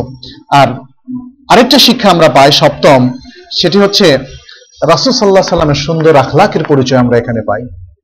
তার সুন্দর ব্যবহার মানুষের প্রতি, সে যদি ভয়ঙ্কর পাপেও লিপ্ত হয়, তার প্রতি তার যে অনুরাগ, ভালোবাসা, স্নেহ, মমতা এবং সেটার যে সুন্দর ট্রিটমেন্ট সেটা আমরা এই হাদিসের মধ্যে লক্ষ্য করি এবং ফলে যে লোকেরা তার ভয় সন্ত্রস্ত ছিল, একটা সময় তার সেই ভীতিটা কেটে যায় এবং সে ফ্র্যাঙ্কলি রাসুল্লাহ সাল্লাহ সাল্লামের সাথে কথাবার্তা এবং হুকুম আহকাম নিতে অভ্যস্ত হয়ে যায়। আমাদেরকেও সে বিষয়টা আমরা মানে শিক্ষা নেওয়ার চেষ্টা করব ইনশাল্লাহ অষ্টম এবং শেষ হচ্ছে এই, যে ব্যক্তি কোনো পাপ করে যে পাপের মধ্যে কোনো শরীয়তের শাস্তি নেই, ফৌজদারি কোনো শাস্তি নেই, যেমন চুরি, হাত কাটা, জেনা, তার যে রজম, এরকম পাপ যেটা না, এমন পাপ করল যার কোনো শাস্তি নেই। যেমন ধূমপান করল, ধূমপান করা হারাম, অথবা যেমন মিথ্যা কথা বলল, এগুলোর কি কোনো সুনির্ধারিত শাস্তি আছে? শাস্তি নাই। তো এরকম শাস্তির ক্ষেত্রে যদি সে অনুতপ্ত হয়ে আসে, তাহলে তাকে আসলে শাস্তি দেওয়া যাবে না। তাকে কোনরূপ শাস্তি দেওয়া না। একজন লোক এসে বলল যে, আমি তো অনেক মিথ্যা বলেছি। আমাকে শাস্তি দিন। তাহলে কি আপনি কি তাকে ব্যত্রাঘাত করবেন? যে, ঠিক হবে না। বলবেন যে, তুমি সত্যিকার তবা করো, ইনশাআল্লাহ আল্লাহ তোমার তবা কবুল করবে। কিছুদিন আগে আমাকে এখনও একটা যুবক বারবার টেলিফোন করছে, বলছে, আল্লাহ আমার অন্তরে মোহর মেরে দিয়েছেন। আমি বললাম, কেমনে বুঝলা? বলল যে, আমি নেফাকি করেছি। আমি একটা আয়াত পড়েছি যে নেফাকির পরে তাদেরকে আল্লাহ মোহর মেরে দিয়েছেন। অতএব আমার মনেও মোহর এসে গিয়েছে এখন। এটা কি আর কোনোদিন খুলবে না? এই মোহর কি আর উজ্র হবে না? আমি বললাম, এই সলিউশন তোমাকে কে দিয়েছে? বলে যে, আমি যে আয়াতটা পড়েছি, আমার মনে বসে গিয়েছে। এই তো আমি পরে বুঝলাম যে, সেটা তার সাইকোলজিক্যাল সমস্যা আছে তার কিছু। আমাকে প্রায় কয়েকদিন পর পর টেলিফোন করে ডিস্টার্ব করে। এই ধরনের সলিউশন নিজে নিলে হবে না।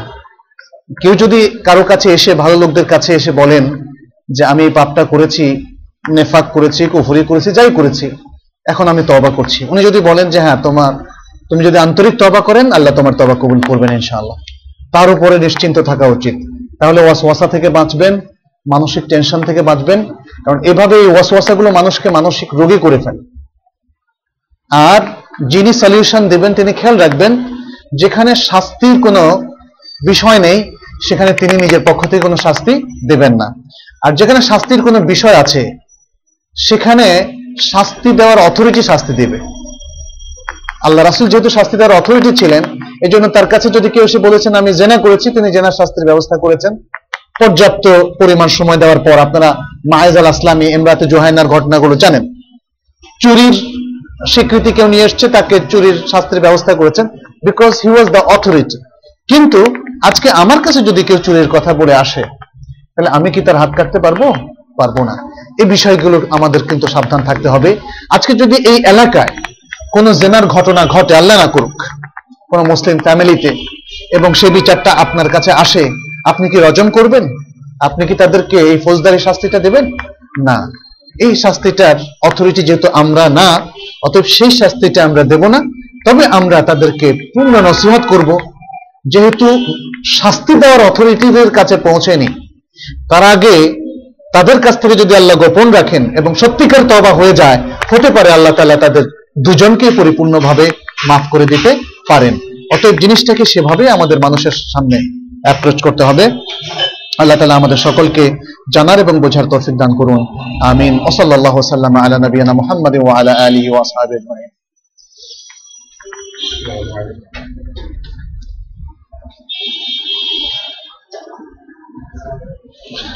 আলহামদুলিল্লাহ ওসলাত ওসালাম আল্লাহ রসুলিল্লাহ ওয়ালা আলহি ওয়াসহাবি মাওয়ালা।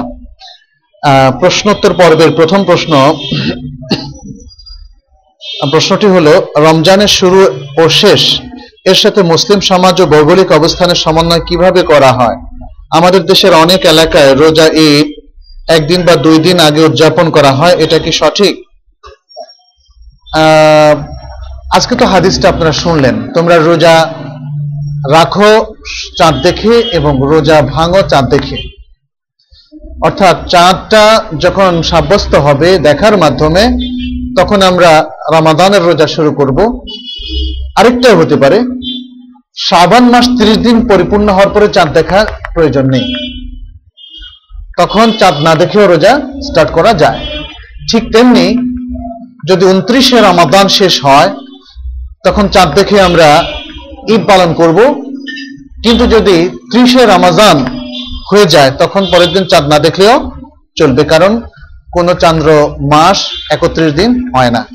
যাই হোক যেটা আমি বলেছিলাম, দেখার মূল উদ্দেশ্য কিন্তু মাস সাব্যস্ত হওয়া এবং দেখাটা সন্না আমরা সেই সন্নাও পালন করব, সাব্যস্ত হওয়াটাও ব্যাপারেও আমরা খেয়াল করব। এখন ব্যাপার হচ্ছে যে, এতদিন কাল, দীর্ঘদিন যাবৎ প্রত্যেক দেশের ভৌগোলিক অবস্থান অনুযায়ী, সেখানে যখন মানুষ দেখত, দেখে সে দেশের লোকেরা পালন করত, কিন্তু পার্শ্ববর্তী দেশের লোকদের হয়তো খবর থাকতো না, এতে দু একদিন চেঞ্জ হতো। এবং এখনও হয়। আরব দেশে যখন তারা দেখে তার কোনো সময় একদিন পরে, কোনো সময় দুই দিন পরে আমরা দেখি চেঞ্জ হয়। এই এই বিষয়ে ফয়সালা নিয়ে আসলে ওলামাদের মধ্যে এখনও ইখতলাফ চলছে। তবে ইখতিলাফুল অর্থাৎ উদিত হওয়ার স্থান যদি হয় ভিন্ন, যেমন সৌদি আরবের উদিত হওয়ার স্থান আর বাংলাদেশের উদিত হওয়ার স্থান এক নয়, তাহলে শেখুল ইসলাম ইবনে তাইমিয়া রাহমাহুল্লাহ শেখ বিন বাজ এবং বিন ওসাইমিন রাহমাহুল্লাহ, তাদের বক্তব্য হচ্ছে, ইখতিলাফুল মাতালাকে গণ্য করাটাই হচ্ছে উত্তম। অর্থাৎ, যেখান থেকে উদিত হওয়া দুটো দূর দেশ স্থান ভিন্ন, সেখানে উদিত হওয়ার স্থান অনুযায়ী যদি ভিন্নভাবে ভিন্ন দিনে ঈদ করেন অথবা রোজা রাখেন, সেটা সুন্নার খেলাফ হবে না। রেকমেন্ডেড বাই সুন্না এটা হচ্ছে তাদের বক্তব্য। আর কেউ কেউ মনে করেন যে সারা বিশ্বের যেখানেই প্রথম চাঁদ দেখা যাবে, তার আলোকে একদিনে সারা বিশ্বে রোজা পালন করা কিংবা একদিনে সারা বিশ্বে ঈদ পালন করা যেহেতু সম্ভব, সেহেতু সেটা পালন করলেও শরীয়তের বিরোধিতা হবে না। এই এই দ্বিতীয় মতটাও কিন্তু হাদিসের সাথে সাংঘর্ষিক না। এই দ্বিতীয় মতটাও হাদিসের সাথে সাংঘর্ষিক না। কিন্তু এই দ্বিতীয় মতটা পালনের জন্য যেটা জরুরি, সেটা সমস্ত মুসলিম বিশ্বের অন্তত মুজতাহিদ ওলামাদের একমত পোষণ করতে হবে। বাংলাদেশের চাঁদ দেখা কমিটি আছে এবং এদেশের বিজ্ঞ ওলামারা আছে। তারা যদি এই মতটাকে মেনে নেয়, তখনই অন্য দেশের সাথে আমরা দেশের সমস্ত মানুষ একদিনে ঈদ করতে পারব। তার আগ পর্যন্ত কিন্তু ইখতলাফ থেকেই যাচ্ছে। হাদিসে যেটা বলছে, হাদিসে কিন্তু ভেঙে বলেনি। যে সারা বিশ্বে একদিন তোমরা যখন চাঁদ দেখবে, তখন সারা বিশ্বে সবার উপর অবধারিত হয়ে যাবে রোজা রাখা। এটা কিন্তু হাদিসে বলেনি। অতএব হাদিসের মাধ্যমে দুটো মত নেওয়ার অবকাশ আছে। আসে বলে, আছে বলেই আজকের এই বিজ্ঞ সমাজে, যেখানে সায়েন্টিফিক ক্যালকুলেশনও আছে, যেখানে এক মুহূর্তে খবর সারা বিশ্বে প্রচারিত হয়ে যায়, ইন্টারনেটের মাধ্যমে, টিভির মাধ্যমে বা প্রচার মাধ্যমে, তারপরেও ওলামাদের মধ্যে ইখতলাফটা এখনও আছে। অতএব যারা ইখতলাফুল মাতালা এর ভিত্তিতে ভিন্ন ভিন্ন দিনে পালন করছেন, তাদের আমলটাও যথার্থ সন্ন্যার খেলাফ নয়। যারা একদিনে পালন করতে চাচ্ছেন, তাদেরটাও ভুল নয়। কিন্তু সলিউশনটা কি হবে? সলিউশনটা কি হবে? এই ব্যাপারে আমরা অনেক ভেবেছি। সলিউশনটা হবে এক এই ব্যাপারে রাসুল সাল্লাহ সাল্লামের একটা সুন্দর বক্তব্য আছে। আসামু ইয়াউমা ইয়াসুমুন নাস ওয়াল ফিতরু ইয়াউমা ইফতারুন নাস তোমরা সওম পালন করবে যেদিন এই জনপদের সবাই সওম পালন করে এবং ঈদ করবে সওম ভঙ্গ করে যেদিন এই জনপদের সবাই সওম ভঙ্গ করে ঈদ করে। তাহলে আজকের প্রেক্ষাপটে শেখ সালেহ বিন ওথাইমিনের রেকমেন্ডেশন এবং সেটা খুবই চমৎকার, খুবই উপযোগী যে কোনো এলাকায় মারপিট লাগা থেকে বা মতভেদ থেকে। সেটা হচ্ছে কি যে আমরা এই বাংলাদেশবাসীরা একটা পালন করব।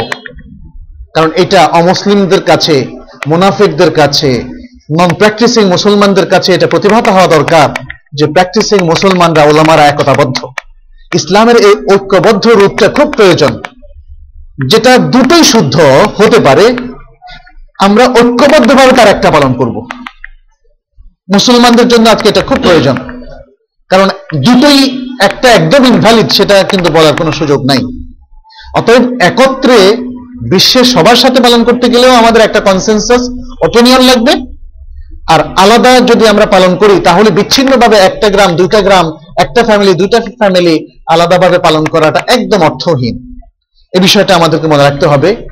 আমার মতটা যদি একদিনে সারা বিশ্বে পালন করাও হয়, তবুও এদেশের বৃহত্তর অথরিটি যদি একদিনে পালন না করে ভিন্ন দিনে, সৌদি আরব থেকে ভিন্ন দিনে পালন করার ডিসিশন দেন আমরা সেদিনে পালন করাটাই আমি মনে করি এটার হচ্ছে স্যার এই মর্যাদাটা বেশি শক্তিশালী। স্যার এই মর্যাদাটা বেশি শক্তিশালী আমাদের সেটাই করা উচিত। একটা বই আছে এখানে। প্রিফেস উনি লিখছেন কিন্তু অন্যের লেখা বই। কারও যদি মনে হয় আপনারা পারেন আমরা যেটা। একজন পুরুষের উপর কার অধিকার বেশি? স্ত্রী না মায়ের? কোনো বিশেষ অবস্থায় যদি একজনকে ত্যাগ করতেই হয় তবে সে কাকে ত্যাগ করবে? মায়ের অধিকার অনেক বেশি। মা আর স্ত্রী যদিও একই জাতিভুক্ত, একই নারী, কিন্তু একজন স্ত্রী কিন্তু একজন মাও, তাই না? তার সন্তানের কাছে সে মা, তার স্বামীর কাছে সে স্ত্রী। একক সত্তা অনেক রিলেশন মেনটেন করতে পারে। কিন্তু সমস্যা হয় যখন একজন নারী হয় স্ত্রী আর অন্য নারী হয় মা, আর একজন পুরুষের দুই রিলেশন তার নিজের স্ত্রী এবং নিজের মা। কনফ্লিকশন দেখা দেয়, কার হককে সে প্রাধান্য দিবে? চোখ বন্ধ করে মায়ের হক। পৃথিবীতে মায়ের হকের চাইতে বড় হক কারও নেই। অতএব এখানে কোনো কম্পেয়ার চলে না। হ্যাঁ? যদি মনে করেন যে আপনার মা আপনার স্ত্রীর উপর জুলুম করছেন, অন্যায় আচরণ করছেন, অন্যায়ভাবে ব্লেম দিচ্ছেন, তাহলে মাকে আপনি খুশি করবেন কনভিন্স করবেন। এই দায়িত্ব আপনার। আপনারই মা, আপনি তার সন্তান। আপনি তার প্রিয় সন্তান। পৃথিবীতে মা তার সন্তানের চেয়ে তার কাউকে বেশি ভালোবাসে না। কিন্তু আমরা মানুষেরা আচরণগত দিক থেকে অনেক সময় মায়ের সাথে আচরণ সুন্দর করি না। আমার আচরণই আমার মাকে সন্দেহপূর্ণ করেছে, যার কারণে আমার স্ত্রীর সাথে হয়তো উনি ভালো আচরণ করেন না। আর কিছু সামাজিক প্রেক্ষাপটও আছে আমাদের দেশে। আমাদের দেশে একটা ট্র্যাডিশন তৈরি হয়েছে, শাশুড়িরা স্ত্রীদের উপর কিছু নিয়ন্ত্রণ, কিছু একটু মানে একটু গরম ব্যবহার, এটা কিছু করবেন। এটা অনেক কমে এসছে। আজকে শিক্ষিত সমাজে আলহামদুলিল্লাহ কমে এসছে গ্রামে গঞ্জে এখনও আছে। তবে সেক্ষেত্রে তাদেরকে শিক্ষিত করা, এটা আমাদের দায়িত্ব। কিন্তু তারপরেও আমি মায়ের পক্ষেই থাকব, কারণ কোরআন, হাদিস সবকিছুই মায়ের পক্ষে। স্ত্রীকে যে অধিকার দিয়েছে কোরআনে এবং হাদিসে ও আশিরুহুন বিল মারুফ আপনি স্ত্রীদের সাথে সুন্দর ব্যবহার করবেন। আপনি স্ত্রীর কোনো অধিকার ক্ষুণ্ণ করবেন না। স্ত্রীর খোরপোষ দিবেন, সবকিছু দিবেন, তাই না? রাসুল সাল্লাহ সাল্লামের বিদায় হজের ভাষণে সেখানে চমৎকার ডিরেকশন আছে। তারপর অন্যান্য আরও অনেক হাদিসেও আছে। রিফ কাম্বিল কাওয়ারির, স্ত্রীদের সাথে সুন্দর নরম ব্যবহার করার জন্য নির্দেশ দেওয়া হয়েছে। তার ইনফাক ফি সাবিল্লাহ, তার মহারানা ঠিকমতো আদায় করার জন্য হাদিসে নির্দেশ দেওয়া হয়েছে। এবং যদি মহারানা নির্ধারণ করতে ভুলে যান, তাহলে শরীয়ত অটোমেটিক নির্ধারণ করে দিচ্ছে। সেটা হচ্ছে মহরুল মেসেল মহরুল মেসেল ইত্যাদি। কিন্তু যদি কম্পেয়ার করতে হয়, তাহলে মায়ের হকটাকে আপনার প্রায়োরিটি দিতে হবে এবং তারপরে আসবে স্ত্রীর অধিকার। আর সবচেয়ে ভালো হচ্ছে মায়ের স্থানে মাকে রাখবেন, মায়ের পরিপূর্ণ হক আদায় করবেন, আর স্ত্রীর স্থানে স্ত্রীকে রাখবেন। ও আচ্ছা ত্যাগ কাকে করবেন? বিশেষ দেশে থাকে বা কোনো একটা ব্যাপারে কারণ আচ্ছা এখানে প্রথম কথা হচ্ছে যে আমরা চাই না কোনো জুলুম হোক। মা বলল আর আপনি বললেন যে ঠিক আছে, একটা নারীকে একদম ভাসিয়ে দিবেন, সেটাও হয় না। তাহলে কি করবেন? মা বলার সাথে সাথে মাকে বোঝাবেন সালিস করবেন, তারপরে মানে পারস্পরিক একটা সমঝোতার চেষ্টা করবেন। পরিশেষে যদি কোনোভাবেই মানে একজন না একজনকে ত্যাগ করতে হয়, তাহলে মাকে রাখবেন। কারণ মাকে ত্যাগ করার তালাক দেওয়ার কোনো বিধান ইসলামে আছে? নাই। স্ত্রীকে তালাক দেওয়ার বিধান ইসলাম আছে। টাকা পয়সা আর স্ত্রীদেরও জানা উচিত, কারণ অনেক স্ত্রীরা আজকাল, আমি জানি, অনেক স্ত্রীরা তাদের শাশুড়িদের প্রতি জুলুম করে থাকে, শ্রদ্ধা তারা জ্ঞাপন করে না। তারা সুযোগ হলেই স্বামীকে শাশুড়ির কাছ থেকে বের করে নিয়ে আসে। এই জিনিসটা ব্যাপক। ফলে এই স্ত্রীদেরও সাবধান করা দরকার, জানার থাকা দরকার যে আমার কাছে আমার মা তোমার চাইতেও অনেক অনেক বেশি মর্যাদা সম্পন্ন। এই জিনিসটা জানানো দরকার।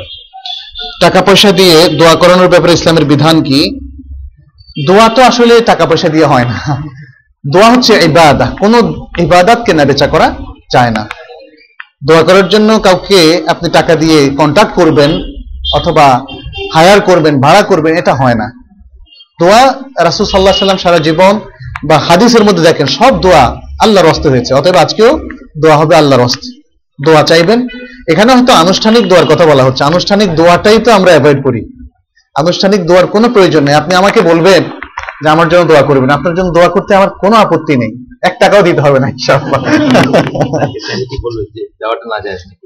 হ্যাঁ কারণ হচ্ছে দোয়ার জন্য আপনি টাকা দিয়ে যদি কারও কাছ থেকে দোয়া নেন, তাহলে সেই দোয়াটা কবুল হবে না। এটা হচ্ছে একটা আম কায়দা।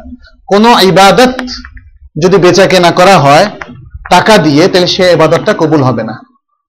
কেউ যদি টাকার জন্য নামাজ পড়ে, কেউ যদি টাকার জন্য হজ করে অথবা বদলি হজ করে, টাকাটাই তার মেইন উদ্দেশ্য।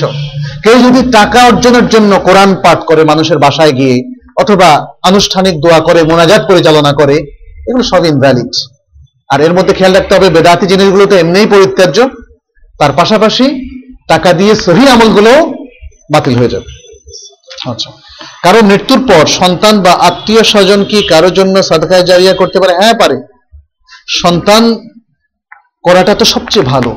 কারণ সন্তানের কাজটাকে আলাদা রিকগনিশন দেওয়া হয়েছে হাদিসে। ওয়ালাদুন সালাহ ইয়াদউ লাহু। তার নেক্সট সন্তান যে তার জন্য দোয়া করে। তাছাড়া সন্তান বাবা মায়ের পক্ষ থেকে যদি কিছু ওয়াকফ করে, তার ঋণ যদি পরিশোধ করে, তা মানে তার জন্য যদি কোনো সাদাকা জারিয়ার ব্যবস্থা করে সেগুলো মোর ইফেক্টিভ পাবে। বাবা মা পাবে বাবা মা পাবে অবশ্যই পাবে। এছাড়া অন্য মুসলমানরাও যদি তার কমন মুসলমান ভাই বোনদের জন্য সাদাকায় জারিয়ার ব্যবস্থা করেন অথবা দোয়া করেন সেটার দ্বারাও সে বেনিফিট হবে। হাদিসে আছে সাদাকাতুন জারিয়া যখন বলা হয়েছে কে এই সাদাকা জারিয়ার ব্যবস্থা করল? হয় সে নিজে এটা কমন ওয়ার্ড হাদিসের মধ্যে যখন বলা হলো মানুষ মারা যাওয়ার পরে তার তিনটা জিনিস ছাড়া আর কোনো সম্পর্ক তার থাকে না, এক নম্বর সাদাকা জারিয়া কমন ওয়ার্ডকে কমন ওয়ার্ডের জায়গায় রাখতে হবে, অর্থাৎ সে নিজে তার সাদাকা জারিয়ার ব্যবস্থা করে যাক জীবদ্দশায়, অথবা কোনো মুসলিম ভাই বোন ব্যবস্থা করুক, অথবা তার কোনো আত্মীয় স্বজন কিংবা সন্তান সন্ততি ব্যবস্থা করুক। সাহারির খাবার বেশি খেলে কোনো দোষ আছে কিনা? কোনো দোষ নেই। পেট পুরে খেলেও দোষ নেই। তবে মুসলমানরা তো অত বেশি পেটুক না। হাদিসের কথা জানেন যে আদর্শ খাবার তো হচ্ছে যে আপনি এক তৃতীয়াংশ খালি রাখবেন, এক তৃতীয়াংশ খাবার দিয়ে পুরাবেন এবং এক তৃতীয়াংশ পানি। পানিটা একটু ডিস্টেন্স রাইখা পান করলে মনে হয় বেটার তাই না? খাবারের পর পর পানি, এটা আধুনিক সায়েন্সে বলে হ্যাঁ। তো যাই হোক, এটা হলে শরীরও ভালো থাকে। আপনি বেশি খাবার খেলে দেখবেন যে আপনি আনকমফোর্ট ফিল করবেন। ঘুম বেশি হবে, সবকিছুতে একটা ইমব্যালেন্স চলে আসে। এজন্য খাবার বেশি খাওয়াটা কোনো মতেই দর্শনীয় নয় তবে এটা সাইন্টিফিক্যালি হয়তো দর্শনীয়। আর ইসলাম রেকমেন্ড করে অল্প খাবার খাওয়া। বদরের যুদ্ধে যারা করেছেন একটা খেজুর খেয়ে দেখেন এটাই আমাদের সন্না এটাই আমাদের ট্র্যাডিশন আমরা নতুন কোনো প্রশ্ন নিব না শেষ হয়ে গেছে যারা বিবাহ করেননি কারণ তার সামর্থ্য নেই এই অবস্থায় যদি সে নফল সাওম পালন করে, এতে কি তার যৌবন সংরক্ষণ করে না? নাকি ক্ষয়প্রাপ্ত হয় এই নফল রোজা দ্বারা? না, সংরক্ষণ করে। আলহামদুলিল্লাহ। এটা হচ্ছে যে তার শাহওয়াতকে, তার কামনা বাসনাকে কন্ট্রোলে রাখে। সৌম একটা চমৎকার, কি বলব, একটা চমৎকার পদ্ধতি মেথোডোলজি যেটার মাধ্যমে তার যাবতীয় কামনা বাসনা কন্ট্রোলড হয়। এটা একটা দিক। কন্ট্রোলড হয় দুই দিক থেকে, এক মনের দিক থেকে। কারণ সৌমের সাথে রিলেটেড যে হাদিসগুলো আছে, ওগুলো পড়ার পরে বলা হচ্ছে যে, তার কামনা বাসনা, খাবার দাবার সবকিছুকে, যেগুলো তার খেতে খুবই ইচ্ছা, শরীর চায় কিন্তু মন তাকে বারণ করে। এটা একটা দিক। আর দ্বিতীয় হচ্ছে যে, রোজা রাখার কারণে তার ফিজিক্যাল ডিমান্ডটাও কিন্তু কমে আসে। অতএব এ দুটো এই এর মধ্যে পাওয়া যায় বলে রাসুল সাল্লাহ সাল্লামের পক্ষ থেকে এটা ঔষধ হিসেবে ট্রিটমেন্ট হিসেবে দেওয়া হয়েছে।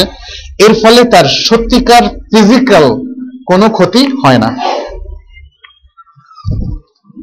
একামতের পর ইমাম সাহেব বলেন, পায়ের সাথে পা, কাঁধের সাথে কাঁধ মিলিয়ে দাঁড়ান। এরপর দেখা যায়, কিছু কিছু মুসল্লি একজন আরেকজনকে পা মিলাতে বল- একামতের পর সাধারণ মুসল্লি কি কোনো কথা বলতে পারে? এরূপ ঠিক কিনা একামতের পরে তো কথা বলতে অসুবিধা কি? যদি সেটা হয় নসিহা। একজন মুসলমান আরেকজন মুসলমানকে সুন্নত পালনের জন্য নসিহাত করতে পারেন। যতক্ষণ না আল্লাহ একবার বলে তিনি সালাত শুরু করেন। তাহরিম হাত তেকবীর ও তাহলিল হাত তসলিম রাসুল্লাহ সাল্লাম, এ হচ্ছে হাদিস যে তেকবীরে তাহরিমে আল্লাহ একবার বলার সাথে সাথে শুরু হয়ে যাবে। তার মানে each and everything will be হারাম আপনি আল্লাহ একবার বলার পরে আর কোনো কথা বলা যাবে না। এবং সুনানের হাদিসে এসছে রাসুল সাল্লাহ সাল্লাম এক সাহাবাকে বলছেন যে, আমাদের এই সালাত মানুষের কথার উপযুক্ত নয়। অর্থাৎ ভিতরে সালাতের মধ্যে ঢোকার পরে আর কোনো কথা আপনি বলতে পারবেন না। কিন্তু তার আগ পর্যন্ত এটা কি মিন করে? তার আগ পর্যন্ত আপনি কথা বলতে পারবেন। আর সেটা যদি হয়, পায়ের সাথে পা মিলানোর জন্য, সেটা তো চমৎকার। কারণ এখানে অনেক মুসল্লিদের ভায়োলেশন দেখা যায়। অনেক মুসল্লি আবার একটু রিয়াক্টিভ হন। কারণ তিনি ভাবেন যে পায়ের সাথে পা মিলালে বুঝি এটা হয়তো মানে কেমন দেখায় বেয়াদবিয়া হতে পারে অশিষ্টাচার হতে পারে ইত্যাদি। আসলে তো হচ্ছে কি একটা সময় ছিল যে অধস্তন কারোর সাথে সে আমার সাথে একই আসনে বসবে? অশিষ্টাচার কারও কারও কাছে এখনও আছে। দেখবেন যে অনেকের বাসায় যারা গৃহ পরিচারক পরিচারিকা থাকে এক- টেবিলে বসে খাবার দেয় না। চেয়ারও ভিন্ন চেয়ার তো না তাকে টুল দেওয়া হয়। ও কাঠ দেওয়া হয়। খাট বলেন পিড়ি দেওয়া হয়। তার ইয়েটা প্লেটটা আলাদা। আলাদা প্লেট হলে আপত্তি ছিল না, কিন্তু তার প্লেটটা একটু নিচু স্তরের হওয়া চাই সেম স্ট্যান্ডার্ড না হওয়া চাই। তার গ্লাসটাও নিচু স্তর হওয়া চাই। এগুলো খুবই খারাপ আখলাক খুবই খারাপ আখলাক তো এইটার থেকে আলহামদুলিল্লাহ যদি আমরা ওভারকাম করতে পারি, তাহলে পায়ের সাথে পা মিলাতে আমাদের কোনো অসুবিধা নেই ইনশাল্লাহ পূর্বে আমি অনেক ক্ষেত্রেই রোজা ভেঙেছি, রাখিনি। তখন রোজার গুরুত্ব এতটা বুঝতাম না। আমাকে কি এখন কাফারা দিতে হবে? দিলে কীভাবে? যেগুলো আপনি ভেঙেছেন, সেগুলো আপনার খাতার কারণে হয়েছে। আপনি শরীয়তের হুকুম সম্পর্কে এভাবে জানতেন না। শরীয়তের হুকুমের অব্লিগেশনকে সঠিকভাবে অনুধাবন না করাটাও এক ধরনের মিস্টেক বা খাতা। জাহালা, এটাকে বলা হয় জাহালা বা ইগনোরেন্স এই জাহালা ইগনোরেন্সের কারণে আপনার উপরে কোনো কাফারা আসবে না। আর তাছাড়া অধিকাংশ ওলামাদের মতে ইচ্ছাকৃতভাবে পানাহার করলেও সেখানে কাফারা আসবে না, বরং সেটাকে কাজা করতে হবে। তবে ইচ্ছাকৃতভাবে, কোনো রিজন ছাড়া, ওজোর ছাড়া যদি কেউ ভাঙেন, তাহলে তিনি গুণাগার হবেন। সেই গুনার ক্ষমা প্রাপ্তি হবে তওবার মাধ্যমে। অতএব আমাদের যে সমস্ত ভাই কিংবা বোনেরা আগের সওমগুলো ভেঙেছেন, ইচ্ছাকৃতভাবে যদি না জানার কারণে ভেঙে থাকেন, হুকুম এভাবে ফরজিয়াত সম্পর্কে তার জানা ছিল না তাহলে তিনি আম তওবা করলে সেটা যথেষ্ট হবে। কিন্তু তিনি হুকুম জানার পরেও যদি ইচ্ছাকৃতভাবে ভাঙেন, তাহলে তার স্পেশাল আল্লাহর কাছে তওবা করতে হবে। এই পাপের জন্য, ভাঙার জন্য তাকে কাজা করতে হবে এবং আম তওবাও তাকে করতে হবে। এটা হচ্ছে সেই সময়ের ক্ষেত্রে প্রযোজ্য যখন তিনি সালাদটা ঠিক মতো আদায় করেন। যদি এমন হয় যে তিনি সালাদ সম কোনোটাই আদায় করতেন না তাহলে যে অবস্থায় একজন লোক কন্টিনিউয়াসলি সালাত আদায় করেন না, তার সম পালন হয় না। তার সম পালন করলেও সেটা হয় না। কারণ একজন লোক কুফর অথবা শিরকে থাকা অবস্থায় তার অন্য ইবাদত গ্রহণযোগ্য হয় না। ফলে তিনি যদি এটা অ্যানশিওর করেন যে না, তিনি কোনো কুফর এবং শিরকের মধ্যে লিপ্ত ছিলেন না, তাহলে তার এই সাওমগুলোর ভঙ্গ করাটা একজন মুসলিমের সাওম ভঙ্গ করা হয়। যদিও সালাদটা রোকন সাওমও রোকন কিন্তু সাওম ভঙ্গ করলে, ইচ্ছাকৃতভাবে ভঙ্গ করলে, এটা কুফুরি এমন কোনো দলিল নেই। ফলে মুসলিম থাকা অবস্থায় যদি কেউ সাওম ভঙ্গ করেন ইচ্ছাকৃতভাবে, তাহলে তিনি পাপী হবেন, সেটাকে কাজা করতে হবে এবং তাকে সে পাপ থেকে তবা ইস্তেগফার আল্লাহর কাছে করতে হবে। আশা করি যে আল্লাহ তালা তার সাওম কবুল করবেন এবং তাকে পাপ মুক্ত করবেন, ইনশাআল্লাহ। আজকে আমরা এখানে শেষ করছি। সুবহানাকাল্লাহুম্মা বিহামদিকা, আশহাদু আল্লা ইলাহা ওয়া সাল্লাল্লাহু ওয়া সাল্লামা আলা নাবিয়িনা মুহাম্মাদিন ওয়া আলা আলিহি ওয়া আসহাবিহি আজমাইন